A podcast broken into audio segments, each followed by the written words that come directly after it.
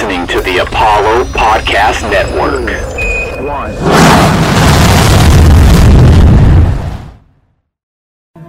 That woman deserves her revenge.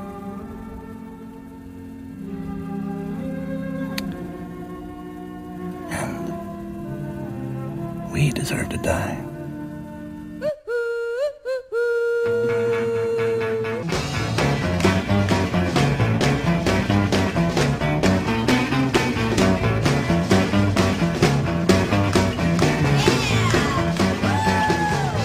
One Take Podcast, episode 54. We are back at full staff again, plus less than humble T just now joined us full time. Thank you for coming on. Hey, everybody.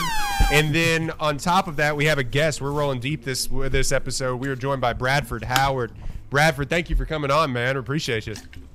I appreciate the honor. Um, yeah, I've been um, following. I follow Dex. I follow Tees. I follow the podcast, and so um, I'm excited to talk movies and other exciting things with you all. So to get engulfed into the culture, I feel like I made it kind of. So start here, go to Cannes. Tell you what. it. Tell you what, friend, it is uh, the furthest thing from making it when we uh, not to put you down, not to put you down, but we uh, we uh, we're the lowest tier of making it. Um, This this is our game seven of takes. This is this is Kill Bill one and two. This is going to be incredible. I've been stoked for this all fucking day. Kill Bill volumes one and two. Those are the movies that we're doing. We're kind of doing them back to back because, like Jake was telling us in the group message earlier, and it kind of feels like it anyway. If you we watch both of these movies back to back, it's just one long movie. It's just And- one movie. Yeah. So Kill Bill Volume One and Two. Let me get into it. How are y'all doing? We doing okay? We surviving? We survived a week from hell. If you're in Texas, holy shit! It's ridiculous, Bro, I never want to see snow again ever in my life. I don't want to. I want to see ice. I don't want to see a temperature that starts with a three ever again. I'm good. I'm done forever. I, I mean, it was just a little peek behind the curtain. You know, the first night I've had to work the entire week because I work in news and and and so we were braving the road with don't drive except if you know you have to work. So uh, the first night when the power went out, um, and Jake can attest to this too. It was like 35 degrees in my house.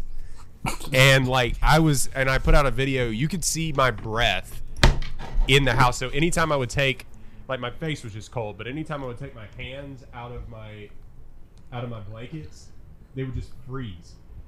So it was you know, and and not to, not to say uh, it was terrible. A lot of people went through way worse than we did, but man, that sucked ass. That was awful. Not yeah. Easily the worst week of my life, like living down here. Just Mm. God, that Okay. was awful. Um, and then Jake's just out here just not being able to shower for another week. Apparently, little Maybe peop- we'll see. I do not envy y'all. No, it's it's rough. You I don't know, maybe sunny maybe I'll, California, you dick. all right, all right. Let's uh let's do some Kill Bill, shall we?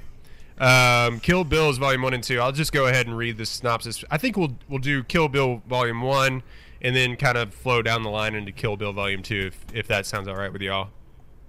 Yeah, let's do it. As long Okay. as we agree that Dex is not allowed to slander this film, then I, I think we can agree. I'm not gonna slander the film.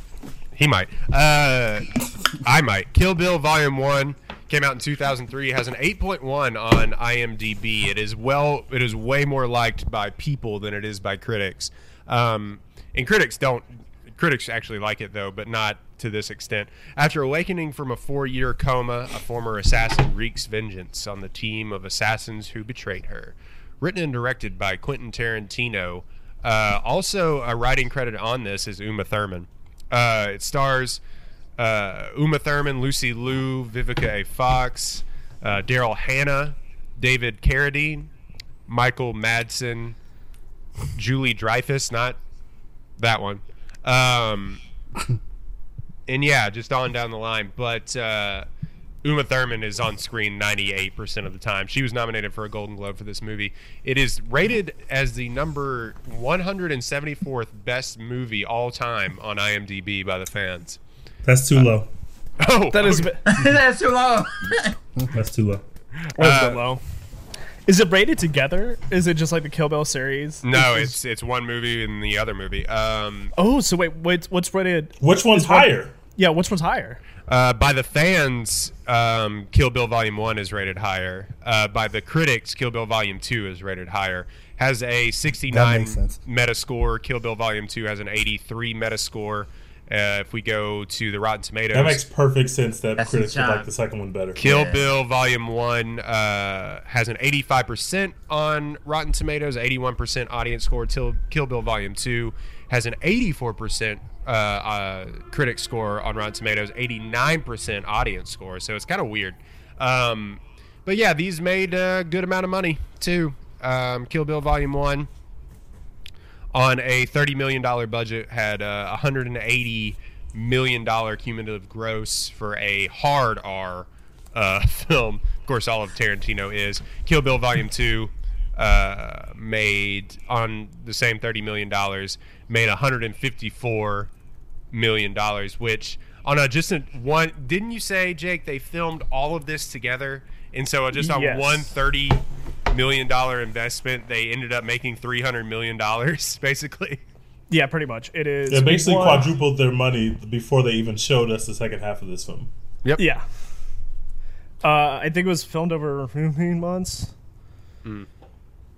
It is, or no, that's that is that is a stupid number. It's filmed over 155 days. I don't know Yeah, why I said 15 155 days.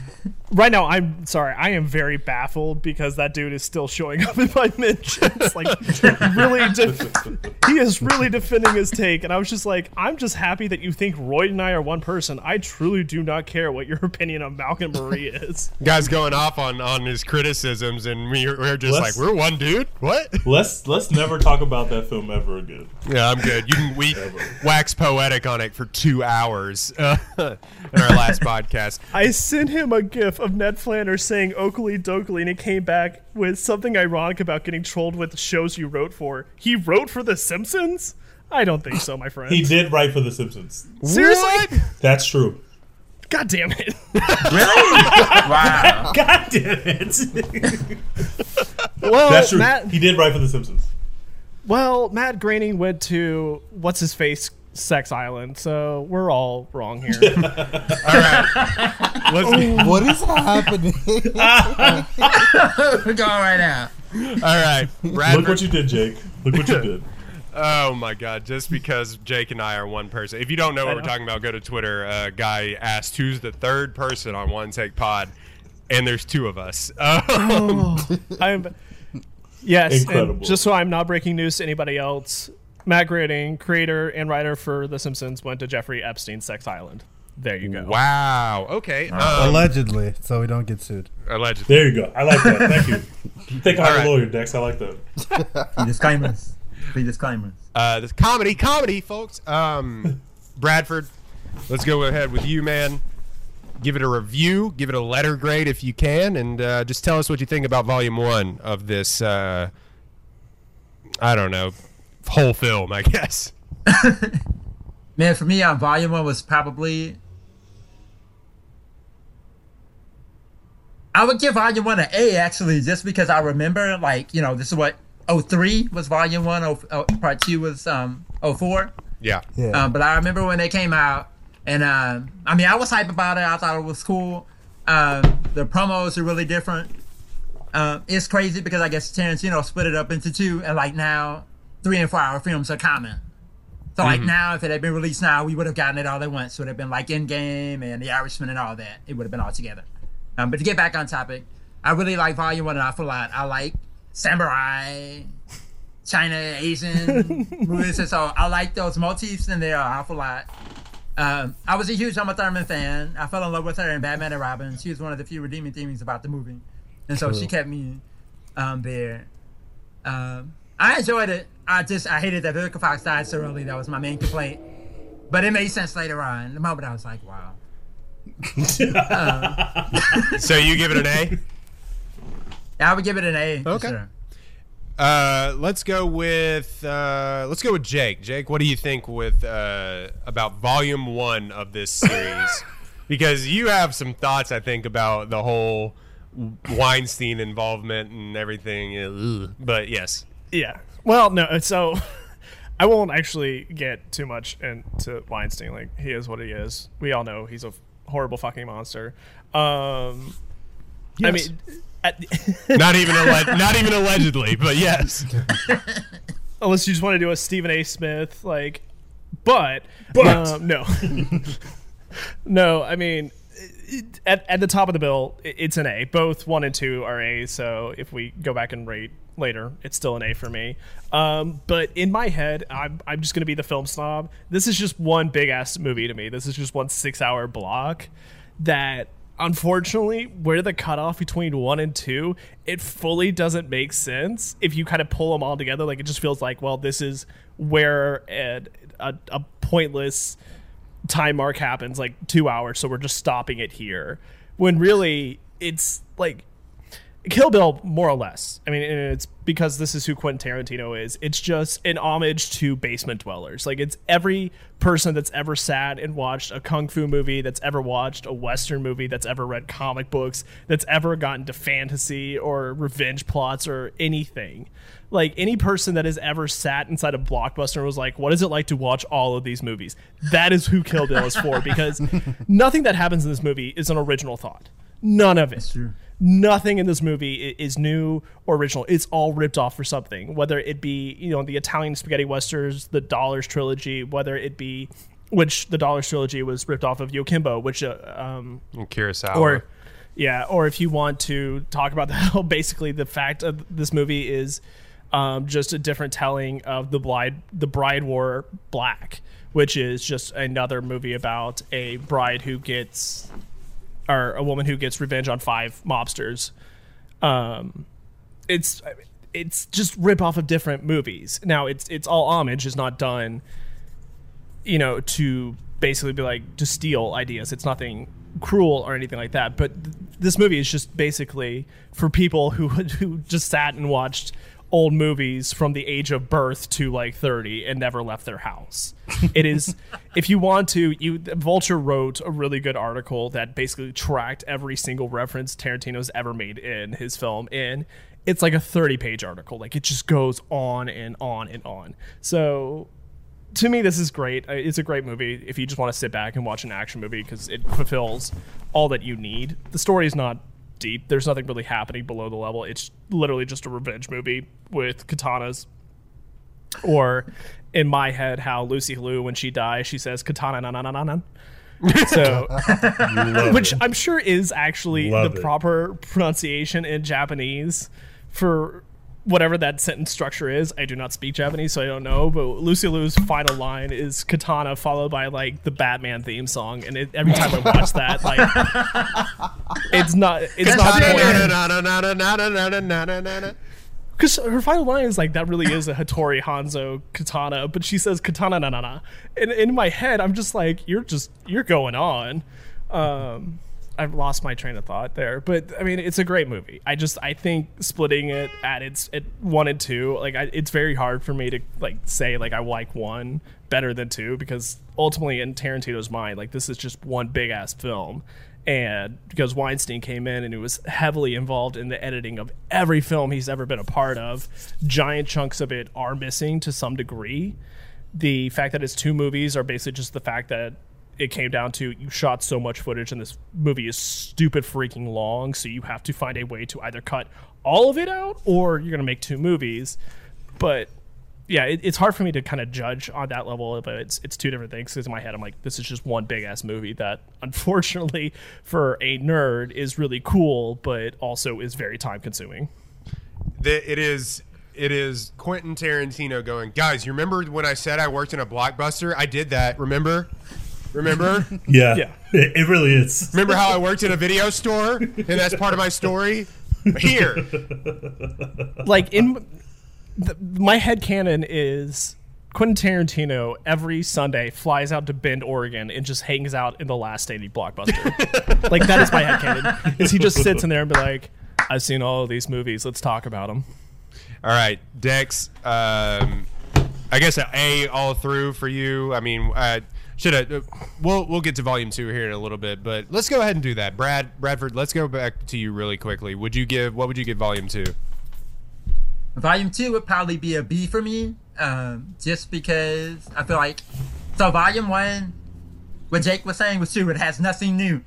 Absolutely, I think what volume one did was try some new things or make them look new to people who hadn't seen it before. I literally did not know what the Bride Wear Black was. I have my Google up right now to watch this when we're done. Thank you so very much. sure. Um, but yeah, I think what Volume Two does is it sort of takes what one made good, and to get a little bit more of that, you get some explanation. So the explanations are good for people. I didn't really need the explanation. I just wanted her to fulfill the title and Kill Bill. So it was a B to me, but I enjoyed the the extra everything. Mm-hmm. I always enjoy Daryl Hannah. So Yeah, well. Yeah. Daryl Hannah's amazing. All right, Dex, let's go with you. You were bullied into watching this movie the other day. I was bullied into watching this movie. Wait, I thought you watched it on your.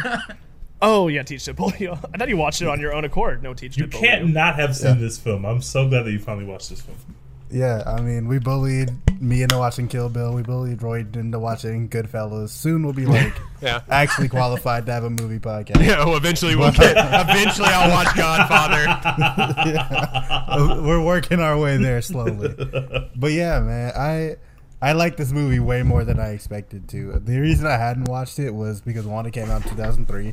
I was in third grade, so like, no, I wasn't gonna watch Kill Bill in third grade. Right. but also, I just like never really liked like gratuitous violence and stuff like that. So like, I just couldn't sit through this movie for a long time. But now I can, and I was like, this is actually really fucking dope. Like, once you kind of get over all of my squeamishness, I was like, this is a lot of fun. I'm having a great time. That was volume one. Volume two, I was like, okay, I'm ready to go to bed now. Like, I was, it was watching it late at night. I was watching Yeah. them back to back. I was like, okay, I I want more people to die. There's like three people who die. There is so much action that Volume two. There is so much action that just takes place in the desert around Bud's trailer that is so unnecessary. I think it's literally just those three characters die in Kill Bill Volume Two, and the, like Kill Bill Volume One, she's killing like hundreds of people. we slow it all the way down to we're going to see the deaths of like three people in this last movie but it's really good like bradford was saying i appreciate like the actual story being filled out because at first i was like i don't know why this is happening but it's, it's cool though in volume one uh, so yeah volume two it's like this is what's happening and why you know appreciate it uh, but yeah, man, like just everything about this movie is just so fucking just cool. Like, yeah. there's no rhyme or reason to most of it. It's just fucking cool. So I give it an A. Um, I give Volume One an A. Volume Two is probably like an A minus, just because it's not as good. So I don't want to give it the same grade. But yeah, it's a good fucking time. I Yeah, we'll we'll get into volume two again here in a little bit, but I just two grades at once, and we'll so we don't forget about it. But uh, volume uh, volume one is it is actually kind of funny that like if you wanted people to come to volume two, having all that stuff in volume one is actually kind of genius Oh, because because if you that was one long thing, you'd just be like, "Wait, what the fuck?" Like halfway through the movie, on the other end of this movie, you'd be like, "Wow, I just got sold a false bill of goods." And I get, but is if it's all in one movie, you don't get that that uh, come over into the second movie. So marketing genius. But Tej, go ahead. So uh, I'm gonna give both uh, A plus, whether I view them separately or view them together. Wow, This is this is probably the coolest film ever made, like ever. Ooh. This t- the first half of the movie, like Jake said, is literally you are jumping from different grindhouse movies. You are in a you are you start off you're in a kung fu movie, but you, the setting is like on a suburban street.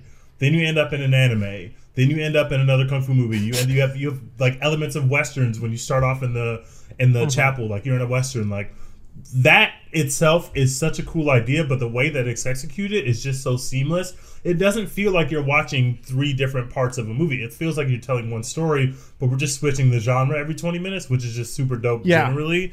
Yeah. And then the second half really gives you that. it- a lot less people die, but it's much more like a t- traditional Tarantino movie. Because if you remember, coming into this film, Tarantino hadn't done a lot of action, and when you're watching these set pieces, especially the one and the and the with the Crazy 88s, with the music, like Quentin Tarantino had never done action set pieces before. Like he had done them. Reservoir Dogs has action set pieces, for example, but like he'd never done something like that on such a grand scale of Yeah. creating like a blockbuster style action set piece. Right? I got the budget. I can create uh, John Wick s uh, you know set piece or whatever was popping at the time, like Matrix style set piece. And so he had to literally learn this skill on the fly.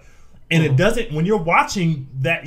There's not once where you're thinking, "Ooh, this looks like the director has never done this," because he's watched so many of these kung fu movies that he kind of just knew how to do it. He kind of was just like, "I know the technology we have at the time, but I don't want to use that. I want to use the same gags and tricks that they use in the films that I loved in the 70s and 80s." Like it, it's just such a cool experience to be in this film when you're going from on stage to hearing the music and they're playing that, that band is playing multiple songs. You're, you're literally on stage with them. You're at a concert. Then you're out back into the world and then you're watching a piece of it come together. Then you're back onto the stage and then something else is happening to drive the plot. It's like the way that it seamlessly kind of floats between a concert a club uh, a get together and like you know death is imminent. Like the way that they just kind of use the music to to play up the scenes. The way they use the sound of like uh, the cell phone ringing, and you know, we used to, at that time. Dex is not going to remember this, but at that time we had ringtones on our phones, and they sounded kind of like songs, but not really like songs. Um, and so, like you, when you hear that cell phone, to and it breaks up the natural noise and, in the music, and it changes the, the, the tone when you hear that cell Take phone. you to the candy shop. What the Yes, it's it's like it's like such a cool sound device. There are so many. Like if you're a film nerd, you could literally watch part one 900 times and find something mm-hmm. different. Like there's so many just cool meta references, so many cool film nerd things. But also from a 1,000 feet up perspective, if you're just somebody who just likes action movies or just likes Tarantino movies, you can just sit there and enjoy the film and, and know what the plot is and just have fun with it. And then the second one, the second half just gives you more like a traditional Tarantino dialogue driven drama, right? And Yeah. it's got it's got the emotional center of the film is all in the second part, right? You're getting to see her interact with this child. You get to see her have this really heartfelt relationship with her with her master who then trains her to do these things, right? You get to see her build that relationship. You get to see what it really means for Elle Driver to say, I killed your master. You get to see what that really means to her because you get to see how that relationship was built you really get to see like how she she's in the room with this pimp who literally has women around with bloody mouths but like they get to have this very cordial interaction but by the same token you know this person is like a monster and she's able to have this interaction with him like the, the emotional heart of the film it, the film doesn't work without the second half because that's where all the emotional heart is and you have to put all that together to create the film and so i just think I, I love Quentin Tarantino, so I will admit my biases up front. But this is probably my second favorite Tarantino movie. It's just I, I literally think it's perfect. It's probably the coolest experience I've ever had in a movie theater. I was lucky enough to be of age to go see this in a movie theater, um, and I was in the movie theater with my friends on night one, the first night this came out, and it's like I, I had never seen anything like it. I had never seen anything like it. It was just like No. I've seen kung fu movies, I've seen westerns, I've seen animes. I've never seen anything like this, and I still don't think I've seen anything like this film. So I just love it, love it so much. That is interesting because I was sitting there watching this on my TV and then on my phone just because I was doing some stuff. But like seeing this in the theater, I feel like would hit a little bit different than um, Sure. you know For what I you know watching it on HBO Max. But um, no, I'll just give my review real quick. I I give the I give them both a B plus. I know that's middleman Dan, but like How I fucking dare you? yeah I know. I- this um, is unbelievable. Yeah, I think it is. I think it is lower No, than no wonder people think we're we're one person. no wonder. I mean, that, that, that man's going against the grain. Let that man go against the grain. I know. I think it's a. I think it's a really good film. I don't. I Yeah, don't think, it's so good. It's a B. God. Yes, I think it's a really good film. I don't think it's as good as. I don't think it's as good as Inglourious Basterds. I don't think it's as good as Django. I don't think it's as good as even. Uh, Oh my god, it is much better. I love Django. It is- It is much I, better than Django. No, I don't think so. I I think. I think it is not as good as Django. It's not as good as Pulp Fiction, and it's not as good as Once Upon a Time in Hollywood to me. So I mean, and I admittedly I Oh my hadn't seen all of I hadn't seen all of uh, Tarantino just because the Dex thing, like fucking young. Like I was just like, like, like well, I'm not watching Kill Bill at at ten. So Have you seen them all now? Same question to Dex. I haven't seen Reservoir Dogs or The Hateful Eight. Hateful Eight's not good. You never need to watch. I haven't seen movie. A for Eight at all. You can Um, you can just act like it doesn't exist. It's the only Tarantino movie that I would aggressively tell people don't watch it. It's not. I Here's- tried to here's- watch The Hateful Eight and I fell asleep. yeah. here's what Exactly. Here's That's the only reason you, you need to watch The Hateful Eight is because it is Robert Richardson just throwing aces for the whole movie. Like it is it is this cinematic vista. It is like everything that like if you've ever sat through a film class, it is whatever your professor has been jerking off to. That is what like, it is what like Robert like Robert Richardson is, is my favorite cinematographer of all time. Like I'm very sorry, Deakins. I love you. I think you're a genius. But like Robert Richardson is like a cowboy in my head. Like he's that person that like you he just does his own thing. Like the dude rarely shoots on anything higher than a 35 millimeter lens, and like he he only likes to use natural light. Like he hates massive set lights. Like this dude is just an outlaw in like the biggest playpen, but Hateful Eight is crap, except for Robert Richardson just going to town. It is a cinematic masterpiece in that regard. But it is the Incredible Russell Crowe beard. Or Russell, uh, not Russell Crowe. Kurt Russell beard. Anyway, Kurt Russell. not God. Russell. Man, that movie might have been better with Russell Crowe. I don't know. I don't know. I truly do not know. I don't know if I've seen Jackie Brown. I- You know, Oh, you so, have yeah. to see Jackie Brown. Jackie Brown. It's Brown? amazing. Jackie Brown's amazing. you know the Jackie Brown car is in Kill Bill. Really? It is. Yeah, I just Yes. learned that today. Is that Yeah, it the shows- strip club? Yeah, it shows up in the background of the strip club. There's also like a lot of Quentin Tarantino paying nods to himself. Yeah, the, the, the basically the car the car scene that's very controversial that we'll talk about is basically just a reshoot of the same scene in Pulp Fiction where uh he's driving like he's driving away and you like the camera's behind him. It's basically it's literally the same shot. It's like even the even like the opaqueness and like the the filter or whatever the hell you call that. It's literally the same exact shot. That is sort of the reason that I can't get it up into the A status is because I know the backstory of Quentin Tarantino and you know the the That's very Move. fair. the Big toe. Yeah well the whole feet thing holy shit but um I did not realize how many how It's a many lot. shots It's a are- lot. Are of Beatrix looking at her foot like it There's is a weird. ton of foot stuff in this film. It's Oh. so long. like, why do we do that? God damn. like I, not I- only that not only that is the whole the whole wiggle your big toe thing but there's also just cutaways of her feet yeah. in, in volume two too Constantly.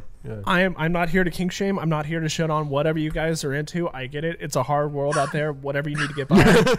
there is nothing enticing about Uma Thurman's feet. I'm not looking at Nothing. those going like, ooh, damn. I agree with that. Nothing. That's what I'm saying. Like, even if But- you like but you know who Uma Thurman was? doesn't have good feet. But- You know who was But- Quentin Tarantino was looking at her feet. But you have to you have to remember the woman was in a coma, so I give her that's hospital feet. Hospital feet are different. Hospital feet are not the same as feet. We're not going to talk about feet. We're talking feet. about movies. Okay, that's fair.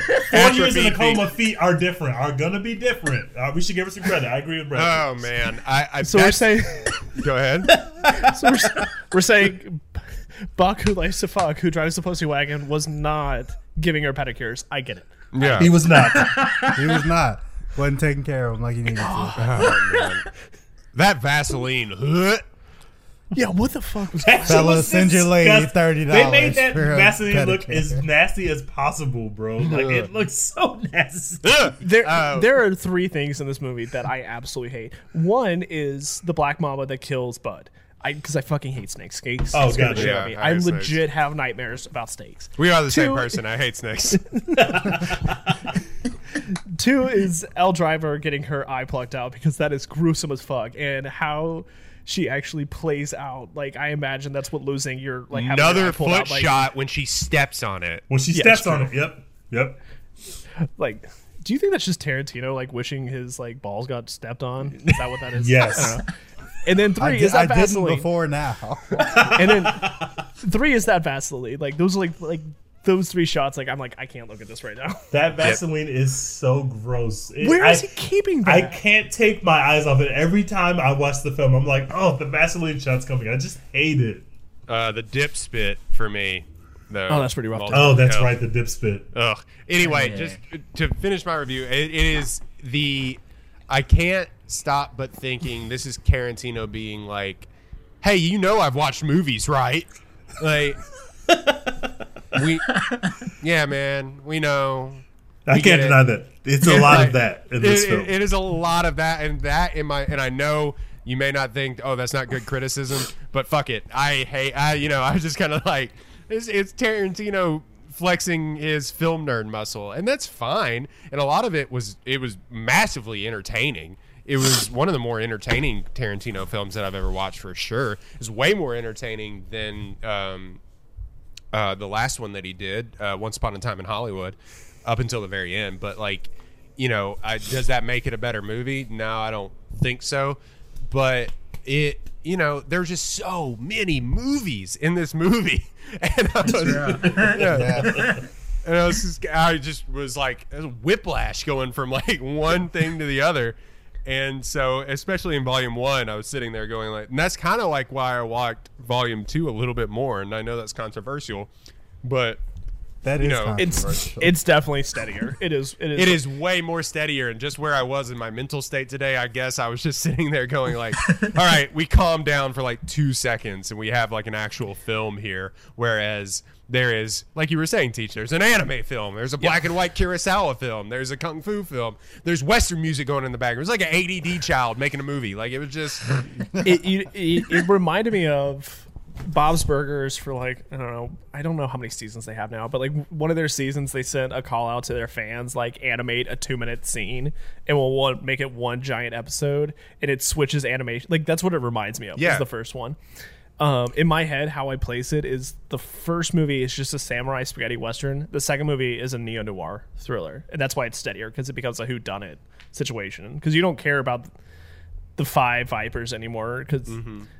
Oren Ishii was the cooler out, out of all of them. Like Yeah. Vivica Fox, Sure. I don't give a shit about. no one's gonna put up the as much of a fight as she did. I, That's the I point think, I want to make about this movie. I think It Bud could have is been about only Oren Ishii. It really could have. I think Bud is only a Viper because like he's your little brother that you had to bring along because your mom makes you. So like, all right, Bud, Yeah. you're gonna start an assassin club. You got to bring your brother. and he's brother so Bill. depressed. I'm so, his, his heart's not even in it, man. He's so depressed. It's just like, all right, bud. Well, just then- kill him already, bro. you don't even like killing people, man, do you? I He's just you so a depressed, bro.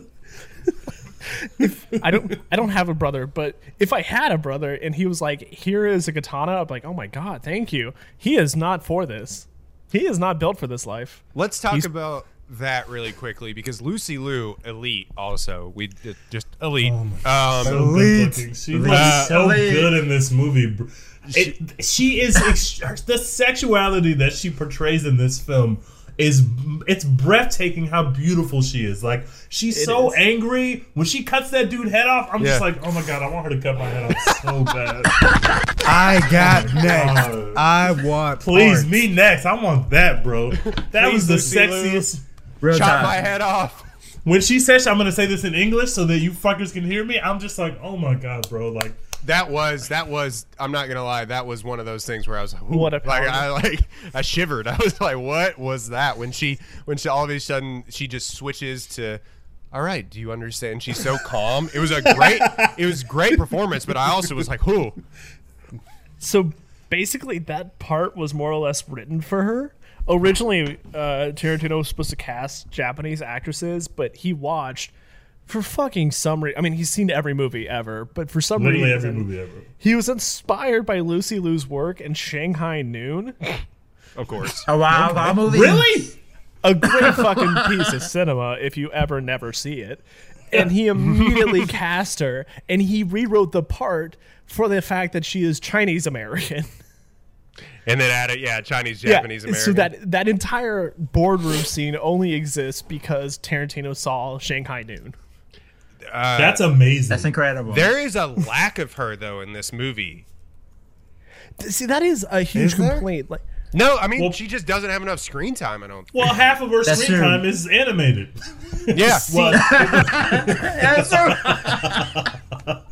I view it's true. I view the world in, in very similar ways of how I view video games. Like I think like as you progress, things should constantly get harder till you get to the final boss. Like I think the boss fight with Bill should have lasted like three hours because he's super powered and for some reason right. he gets stabbed but then he comes back to life. Like I, that's how i view the world. So in my mind like bud should have been the first one and then maybe vivica fox and then maybe daryl hannah and then lucy liu. Like we killed lucy liu off so quick. To the point where like the fact that that's like the climax going into two you're like all of this i don't care about. Like had it been in like an order where it's like Vivica Fox, then Bud, and then Daryl Hannah, and then like it would have made the run out to Bill like so much. Well, and then their final fight eh, after she just slaughters so many people is So many is people. almost about- it's like- anticlimactic. uh, almost anticlimactic. Go ahead, Bradford. I could No, not it's like it's like more. Scott Pilgrim. I get what he's saying. That's what Jake was saying. Like Scott Pilgrim, there is a progression. I know the bad guy is the Oh. big ass boss. Yeah. Right here, we get the big ass boss at the end of the first movie, and the second movie is like, okay, so you take somebody's eye out, you kill somebody regularly, and you poke a guy in the chest five times. What? yeah. What? And so I get it. I like the, the directorial decision of making that more, much more of a heart. The, you Yeah. love someone. You, he, you are in love with someone. They, you leave because you are pregnant by them, and you want to start a better life for your children because you are in a dangerous line of work. He tracks you down and brutally murders you, your child that he doesn't know about, or your child that he knows about but doesn't know that is his, and murders your new husband and everybody in the room. Like I really, th- there's no. th- If if we went the traditional route and she had a big fight with Bill, there was no way to create a thing that would be satisfying enough for the viewer that she killed It's Bill true. in a gruesome enough way that would overcome the fact that he literally shot her in the head when she was admitting that how much she loved him. Like there's there was just no way you could do that. I, I I I like it the better of her like having the true serum thing is stupid. Like it's really stupid. We could just have her like be honest. But other than that, like of the scene is so heartfelt. I, I think I think it works much better that way. Yeah, Here- and her being like the special one who got the Yeah. never before seen training or whatever is like thematically good and important. Yeah, It I like d- that. It does not help watching David Carradine Carradine say "Wave of Euphoria," knowing he died He died. via autoerotic asphyxiation. yes. Did he weirdest- really? Holy Wow. shit! Yes, he did. He was Wait, found in a what? clo- he was He found lived in a the life, closet guys. in a yeah he was found in a closet in a hotel uh hung pants down you get the rest um He was Oh. doing some wild sexual shit and he died from it. Yeah, he found that spark in the Hall of Everything.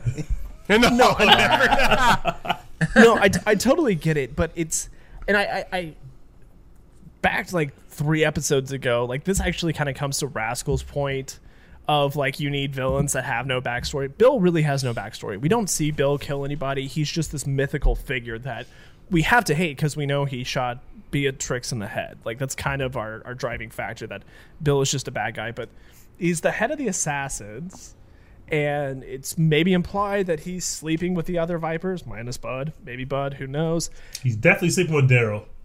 yeah he's sleeping with hmm. daryl he might have done something to lucy Liu. It, either way like How can you not be sleeping fi- with Oren Ishii? Oh my god. Yeah.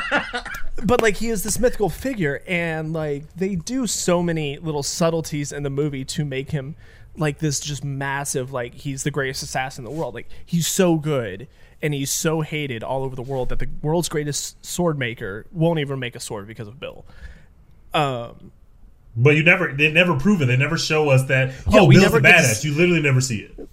but one of my favorite things Except is for his voice is, is incredible. yeah that's a, that, is, that is a great point I mean, like It's one of my literally favorite, incredible voice. yeah. one of my favorite stupid details that really doesn't belong in the movie but for some reason is there is the car that bill is driving when he goes to see bud is a 1969 de tomaso mangusta which is the thomas Ma- mongoose which the mongoose is known for killing snakes like it is that oh. stupid of a detail it is that stupid of a I respect detail. that level of dedication. My favorite reason that my favorite reason that he's in the movie is because he was in the '70s pulp uh, kung fu TV show. Yeah, That's Kung Fu. true. And then, exactly. yeah, and he was just like, "Hey, I want you in this movie." like that's the only reason. yeah, but I mean, my point being that like that is the stupid level of detail that Tarantino like only Tarantino knows that and like three other people and granted that information is disseminated now that some people like idiots like me know it but like they put in so much detail to be like Bill is just this mythical figure and then for it to go down in such an like simple way is a bit anticlimactic. I do agree. It, it is very beautiful. And like, if it was a three-hour fight scene, I probably would have been like, "Let's just fucking end it," because I know Beatrix is gonna kill you. I think I I know know that's die. where this is going. Like, The movie's called Kill Bill. Kill Bill. Bill's going to be killed. I will say, at the end of John Tucker Must Die, John Tucker does not die. So there are some movies There's that there's do a lie to you. precedent. There's a precedent set by John Tucker Must Die. Isn't there? There's another movie that's like the hero dies in the end and he actually dies. But um, so yeah. Bradford, what's your favorite fight scene? We'll go down the line here. Oh my god. That's, I guess everybody's favorite fight scene, isn't it? Like her versus like, the Crazy 88. I'm, I'm gonna Oh my pick a different scene. Oh man, yeah, for me, her versus the Crazy 88. People just kept dying. It was amazing. In so many different ways. I love the throwaway line of like, no, there wasn't really 88 people. That's just a number that they named. it. No, there was like 300 people. What are you Yeah, talking there's about? more than 88 people. Yeah, that's not even. She killed way more than 88 people. Oh, There were people coming out of doors that never existed in that building. yeah. the wait staff. I mean, wizard. we don't we don't know what doorman. 88, we don't even know what 88 people looks like now because like 88 people That's can't even go to an NBA basketball That's game. true. So That's like we like uh so when she tells know, them when she tells them that they like have to leave their severed limbs, like they could take their lives, but those That's limbs cool. belong to me. when she was spinning like a turtle on its shell and like double katanaing those two, Yeah, their, just snatching their ankles like she's fucking Allen Iverson. dude. So that was incredible because I went like, oh, a It bit, uh, it took viscerally them- like, oh. It took them eight weeks to film that. They were only sup- Yes. they only they were only given two weeks to film that scene. It took them eight weeks to film that scene. To I mean, put it in was great. perspective, It, it, it's been replayed on like on any sort of film reel, highlight reel forever, and so like oh, people absolutely. love that. It's yeah. been parodied to death. It's been It's recreated. it's literally nonstop. Like every time you you think that you can predict the action, something crazier happens. It's it's literally it's amazing. But it is not my favorite fight scene. But it is probably the most fun fight scene I've ever seen in any film. I I hate to bring it up, but like I one of my favorite parodies of this is Family Guy, who did like an entire episode of like what if famous directors directed this, and they did an episode of like what if Quentin Tarantino directed this episode.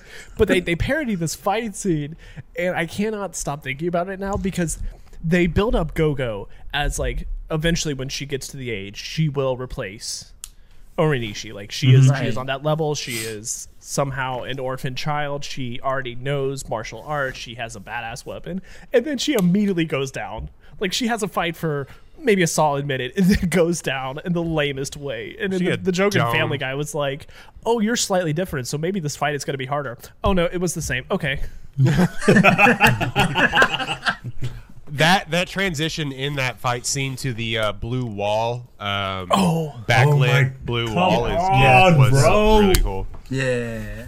Really I will cool. say though, my only issue, slight issue with the movie it was like the entire time I was watching it, I was like, this is way too easy. Like all of this is way, oh, way Oh, no. too It is- fucking easy. and she's she's not exactly like doing fancy sword stuff. It seems to be just random jabbing and slashing, and yeah, does the, the, sword turtle the sword play isn't like you know No, it's it's not. She just has the most OP weapon of all time. Yeah, it's it true. was- it's like, It was harder for her to fight uh, Daryl Driver than it was for her to fight all 1,000 of those dudes in the like. It, like It's actually it- true. It's weird. It's so weird that like she she rarely got scathed in that fight with all those people. Like they She had the most her. OP weapon. She was running around on Modern Warfare with the nuke tube. the, Yeah, the, it the crazy the crazy 88 are like she's hacking.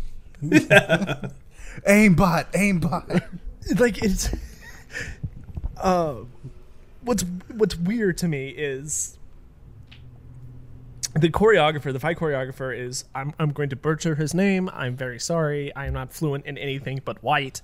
But it, it is the, the fight choreographer is Tetsuro Shimaguchi Shimagachi, who is like well known for doing a lot. Like he is the master of, of martial arts in, in movies. Like he he was he did all like the Matrix gigs. Like he's done The fight every scene car- reminded, reminded me. Sorry to interrupt you. Of the Matrix, sec, the second Matrix, when he Yeah. sticks the pole in the ground and like runs around. Oh yeah, all- it's yeah. been Yeah. people. It reminded Yeah, me of like- that. Anyway, it, it, it- it's just like I mean, and, and not to say like technically it is it is cool. Like the choreography is it, it- the fact that it took two months to do. Like it is probably one of the most intricate dances that you could see in a movie.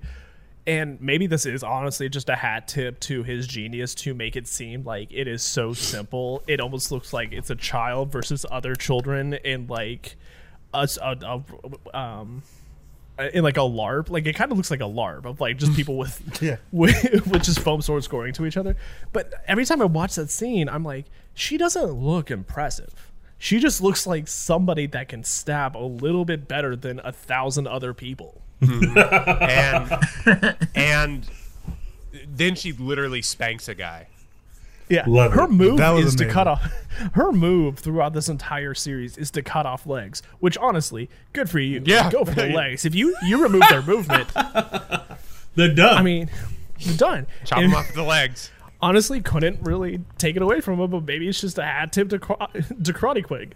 Karate Cake, sweep the legs, Johnny. Yeah. But like, she takes off so many fucking feet. I mean, when she was chopping ankles and I and people were like, ah, I was like that. That moment I had to take a note of because I was like, that is something I've never seen where she's just spinning. now I'm just Nuts. imagining the like next day at this club.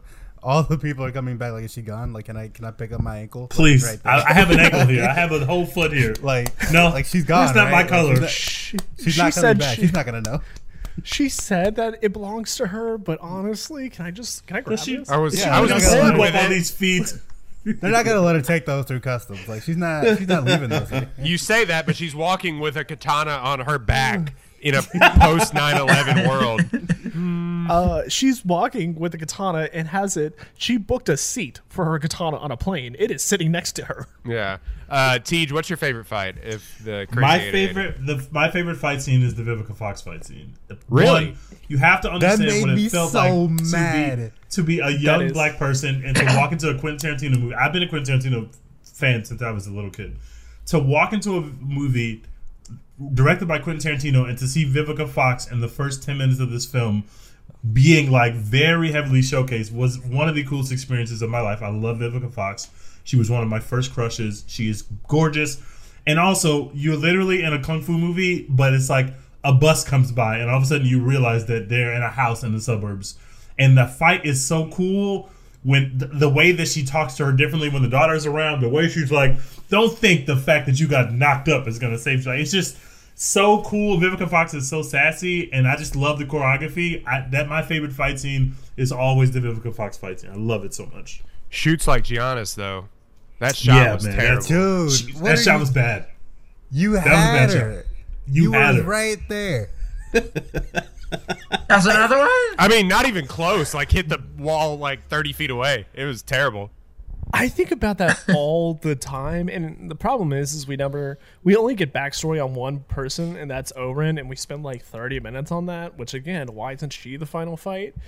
But it, the, the the fact that they start with that, like, it makes Vivica look like the lowest man on the totem pole. Like she was just inducted into the Vipers right as they broke up, because she whiffs that so hard.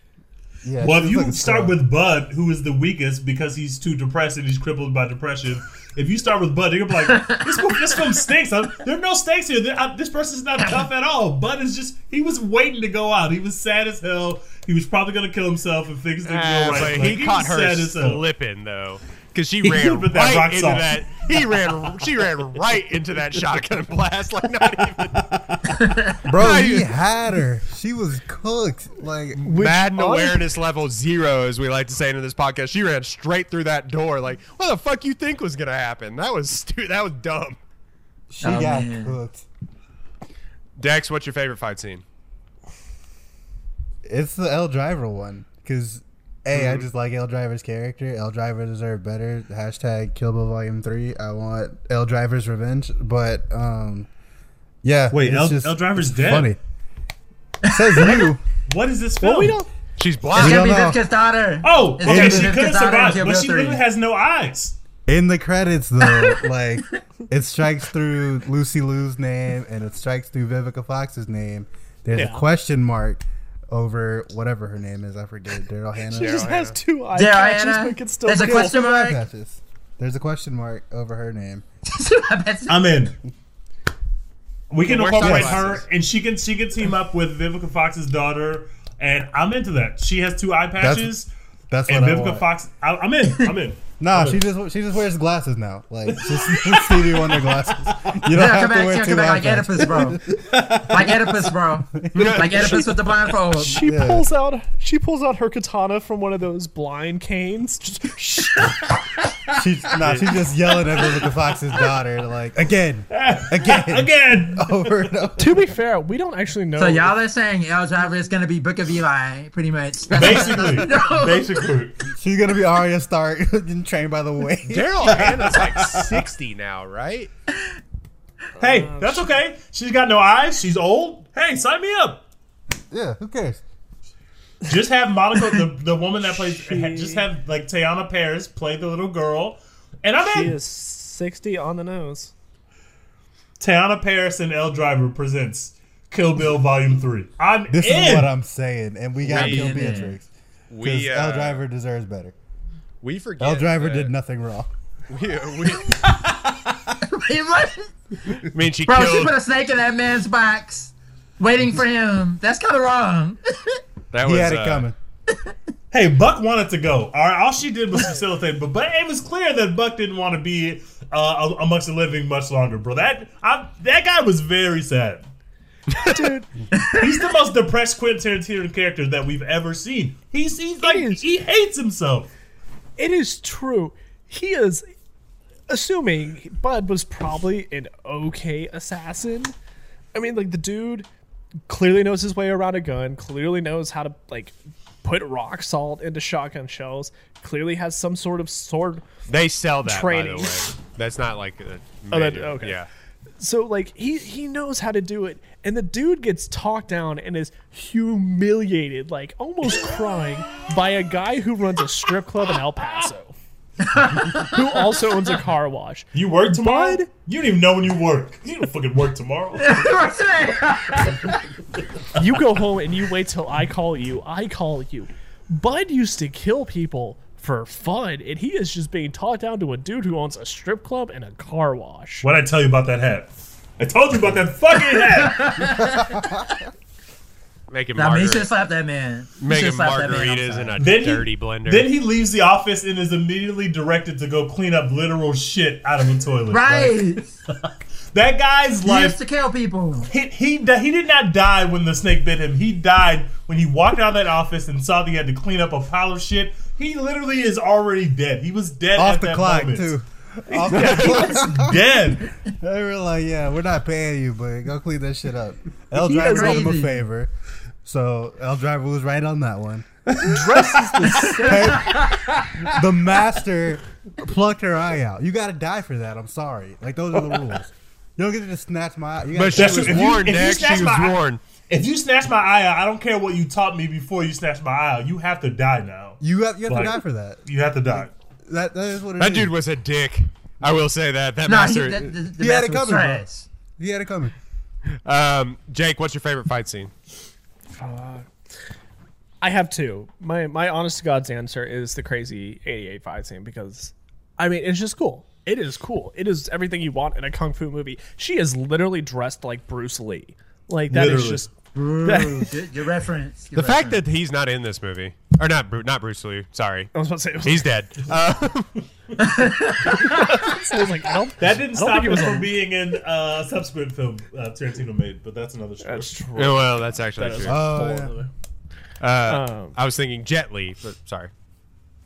Oh, Go ahead. I, I, yeah. I thought you were about to say it, it's surprising that Tarantino is in this movie, which I was like, he was gonna be in this movie. That, That, that would would have have been so sense. bad. Wait, so who was he he gonna did not be? do that. He The wanted master. to originally, yeah, he was gonna cast himself as the master. He was gonna be Pai Mei. Oh Mai God! whatever. Oh no, no, no! no, no, no, no, no, no. Oh my god, that would have been awful. That would have been Yeah. so bad. I'm so that Teacher, character so already shocked right now. Wait, that character already was gonna felt cast kind of himself I as feel, like. I feel like my life flashed before my eyes. Yes, like literally casting an Asian in that role still felt kind of racist. Oh, so yeah, no, 'cause it Tarantino was- trying to do that, I literally I would have walked out of the movie theater. That would have been awful. Oh my That god! is, I mean, he was doing the the the stroking the beard and like Yeah, like it was, he was doing just stereotypes. Wait, Quentin, is- Quentin is not in. He's not in Django, is he? yeah, he is. He's No, uh, he's one of the is yeah he is. He's one of the Australians that gets blown up by dynamite.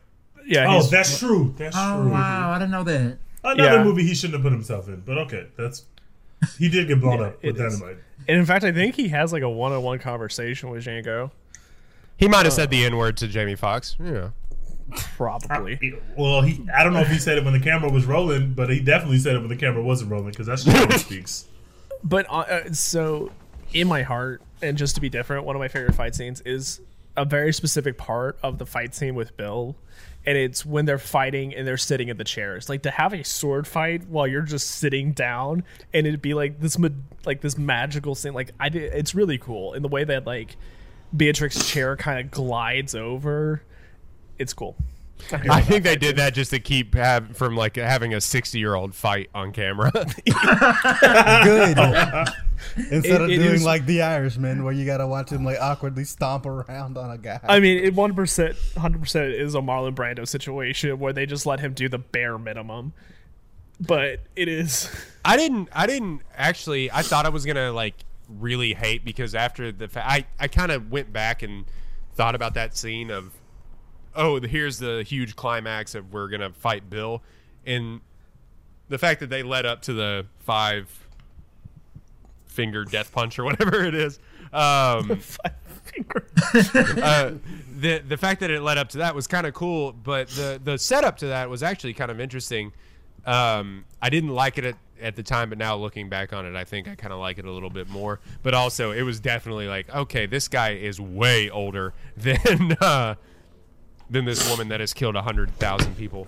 So, yeah, my favorite fight scene was definitely I'm with I'm with Dex the uh, the Elle and uh, and her fight scene is is great, and I laughed out loud when she plucked out her eye. I thought that, yeah. I thought that was fucking hilarious. The way she plays the reaction, the way that Daryl Hannah plays the reaction is just so good. Every time, it's so good. It's so visceral.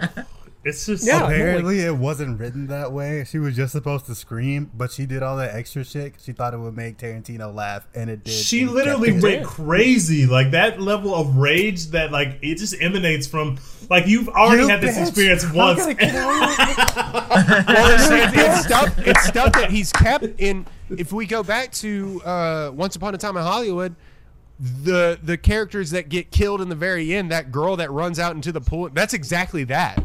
Yeah. That's That is true. that. Um, Like when she runs through the screen glass door and like catches on fire, like it's just that. Yeah, it's a redo of that. That's actually kind of interesting. That's that's that was my favorite fight scene, just because there was it was just kept going, and all the time I was sitting there going like, y'all know there's a black mamba in here somewhere still, right? right. It's just it's also so cool having the close quarters of like the actual RV. Like they can't pull the swords out. Like they have to navigate around the fact that She keeps hitting the can't- yeah, she keeps hitting the the- wall. that's so cool. And there's so many times where Elle Driver is like, "Holy shit, she actually hit me! What the fuck?" Like, well, like ow, that shit hurted. Here's my only problem with that, and it's really my problem with Elle Driver's character because Elle Driver, like through the whole time, seems to be like Bill's sort of half-ass attempt to replace uh Kiddo. At, at I think at that's point. probably the underlying. it is the there. underlying story and like we, we get a little bit backstory and it's really just the Pai Mei backstory of she also went to go train with him but she didn't humble herself like beatrix did and eventually you know kills him and so she's sort of the antithesis of beatrix but at the same time like she the reason she kills bud is because bud killed beatrix and did it dishonorably and she even says like you killed the greatest fighter I've ever known or something to that effect. So there's like some sort of like antagonistic backstory there that we didn't get. So when it gets to that fight, it is extremely cool. Like to have a samurai sword fight in a trailer in a two by four is insane. But it like it feels very anticlimactic because I'm like, I don't I don't know who Daryl Hannah really is. Like I don't I don't know if they had like a bad relationship going into this before or if what's what's happening here. Yeah, because I I noted that during my watches, like this, this she hates this bitch. Like she's like, Literally. yeah, like It feels like all the women were a bit jealous of Beatrix, and you get that where Vivica Fox is like, huh, my name should have been the Black Mamba. Like, it felt like because she was Bill's favorite, uh, even if she was the best assassin, the women looked at it as because she's fucking Bill, that might be where why she's in the spot that she's in. So it feels like all the women kind of had a little bit of something against Beatrix for sure. Am I Sure. the only one that was uh, Bradford? I'd like to get your thoughts on this, just because we hadn't heard from you. But the I am I the only one that was uncomfy with thirty year old Uma Thurman and like sixty year old uh, Bill or whatever his name is? I was just like when they were like talking William. like, "Oh, I love you so much." I was like, "What?" Uh, I was just kind of.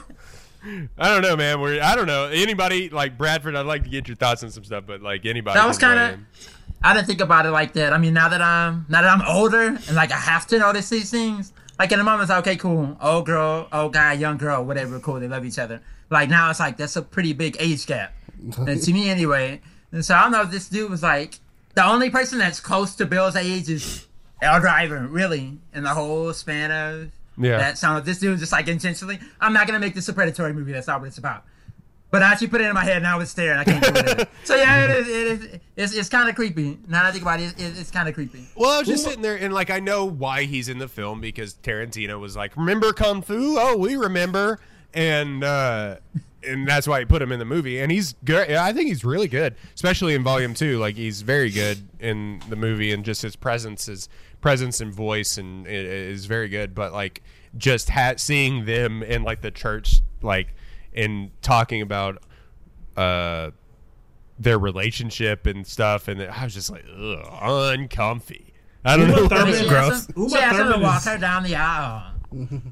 Uma Thurman is beautiful, but like I, I had no sense of Is how she? old that she was when I. Well, like in her own way, she's not like attractive to me, but like she's a good-looking woman. But I, Yeah. I also did not have a sense of her age when I first saw this film. So the age, I knew there was an age gap because they literally say the thing where Bill's like, you know, it's like, oh my god, if she's gonna pass off this person as her father, obviously there's an age gap. But I never thought it was like a huge age gap or made it weird. I, I, I don't know why. I guess I because I didn't know how old Uma Thurman was. Well, the El Paso wedding when she's marrying Guy Fieri.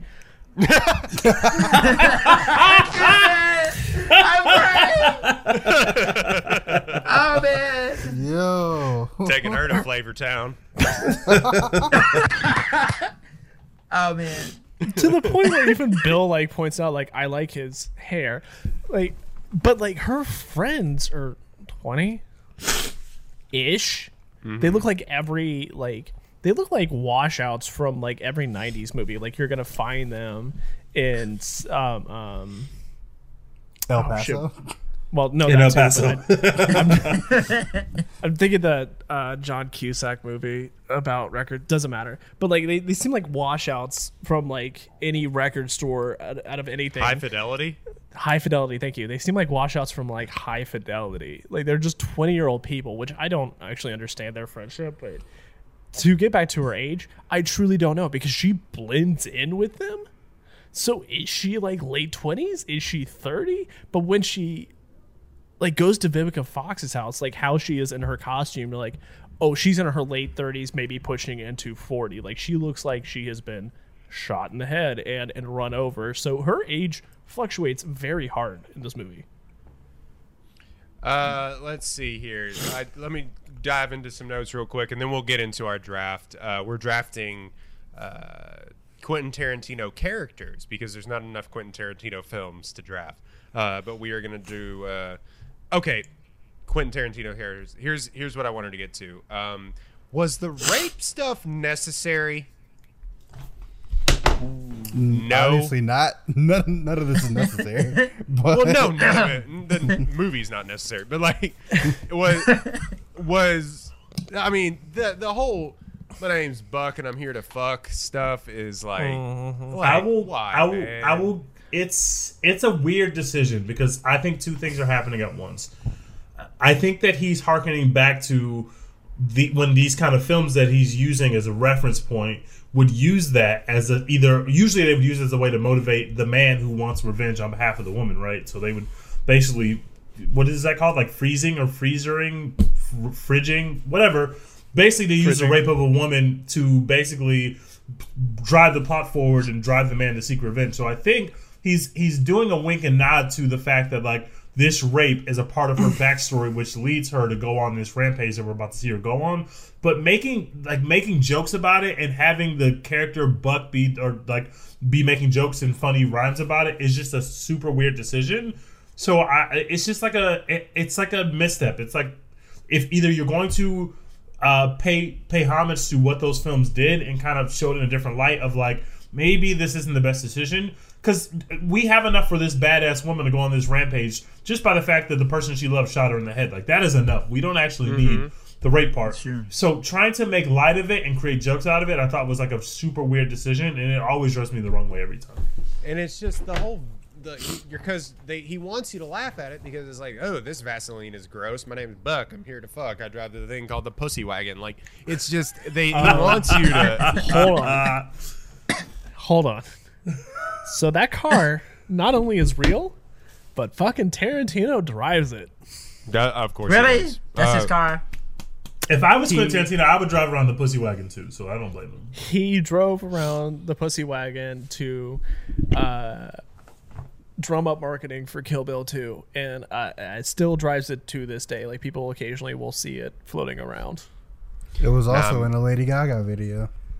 Yes, it was. Oh, it was. That's true. oh my god it was Yeah. Yeah. And uh, the Her, she was Beyonce. her Beyonce's video, right? Yeah. Yeah. Uh, I just I think this whole the whole thing. Of, I did laugh though when he was like, "I'm from Huntsville, Texas." I was like, "Oh, okay, all right, Represent Uh, the other H town. yeah." Um, let's see. Of course, Samuel L. Jackson's in this in the second one. Yep. Like, of course, king I wish we actually had a scene of Samuel L. Jackson playing Elvis Presley's "Love Me Tender." That would be great. he's miscast Give me three minutes Oh, really? of, of him He just should've been a playing boss? piano. He should have been no. He he could have either played the pimp guy, sh- like the the pimp guy when she oh. needs to go find Bill. Either she either he plays that person or he plays another like obstacle along the way of like she needs to use go to this random dude to get some information and he's basically like a blaxploitation character like he is in Jackie Brown and she has to like have a conversation with him and he keeps calling her What- a bitch and shit. What if it's Samuel L. Jackson as the strip club owner? Oh shit! Okay, Oh no. That no, strip club would owner does a great Ooh. job. I would say have the strip club owner do the little thing in the office, but when he leaves the office, the person who tells him to clean up shit is not that random woman. It's Samuel Jackson who just berates him further and calls him ugly and just cracks jokes on him for ten seconds. I don't know what it is, motherfucker. Go clean it. Oh, Bro, Here's what it could We'd have, have. it would have been Here's like what a minimum of 10 motherfuckers like on screen in that one scene alone. We just Apparently- needed forty five seconds of him just going full Samuel Jackson. That's all I wanted. Here's here's two fun things. Kill Bill is the only Quentin Tarantino movie that doesn't use the N word. the only one. Yeah, Good lord. Kill Kill Bill one and two are the only ones, and it Those also are the only like a, Tarantino movies where the N word isn't in there. Mm-hmm. Wait, is it in Once Upon a Time in Hollywood? that's It, yes, that, yes, it, yeah. is it? Oh, I think it's in Once Upon a Time in Hollywood. I don't got remember it. though. Got it. Um, and it's also like the least curse word movie heavy in Tarantino. But here's where I'm, I'm gonna follow Teja's logic. Because Quentin Tarantino loves to high five himself for being a nerd and loves to reference his own movies and his own movies, here's what he could have done. He could have put Sammy J as the bartender in um In the in the strip strip club. club, dressed as himself from Pulp Fiction, Hmm. and it could be like that bar could be the exact replica of the bar of when Sammy J delivers the briefcase to uh, Marcellus, Marcellus Wallace. Wallace. Oh, that would have been so cool. There you go. That would have just been. I mean, But it's why? it's I mean it's it's different because that bar's in Los Angeles and the other one. well, sure, That's but true. like, I mean, they clearly No, yeah. had they clearly had set time. Like, Bill's house is built in a set, and I I, I think it is homage to poor set design in old kung fu movies. But if you watch the final scene with Bill, you can clearly tell that the night sky is a psych wall because like the trees are heavily illuminated and the the, the sky is not like it, there's a very bad discrepancy that doesn't match. So they clearly had some studio time going on there. My favorite line in this, um, and it just reminded me of the of the tweet, is the master uh, going, "All Yankee women can do is order at restaurants and spend a man's money." and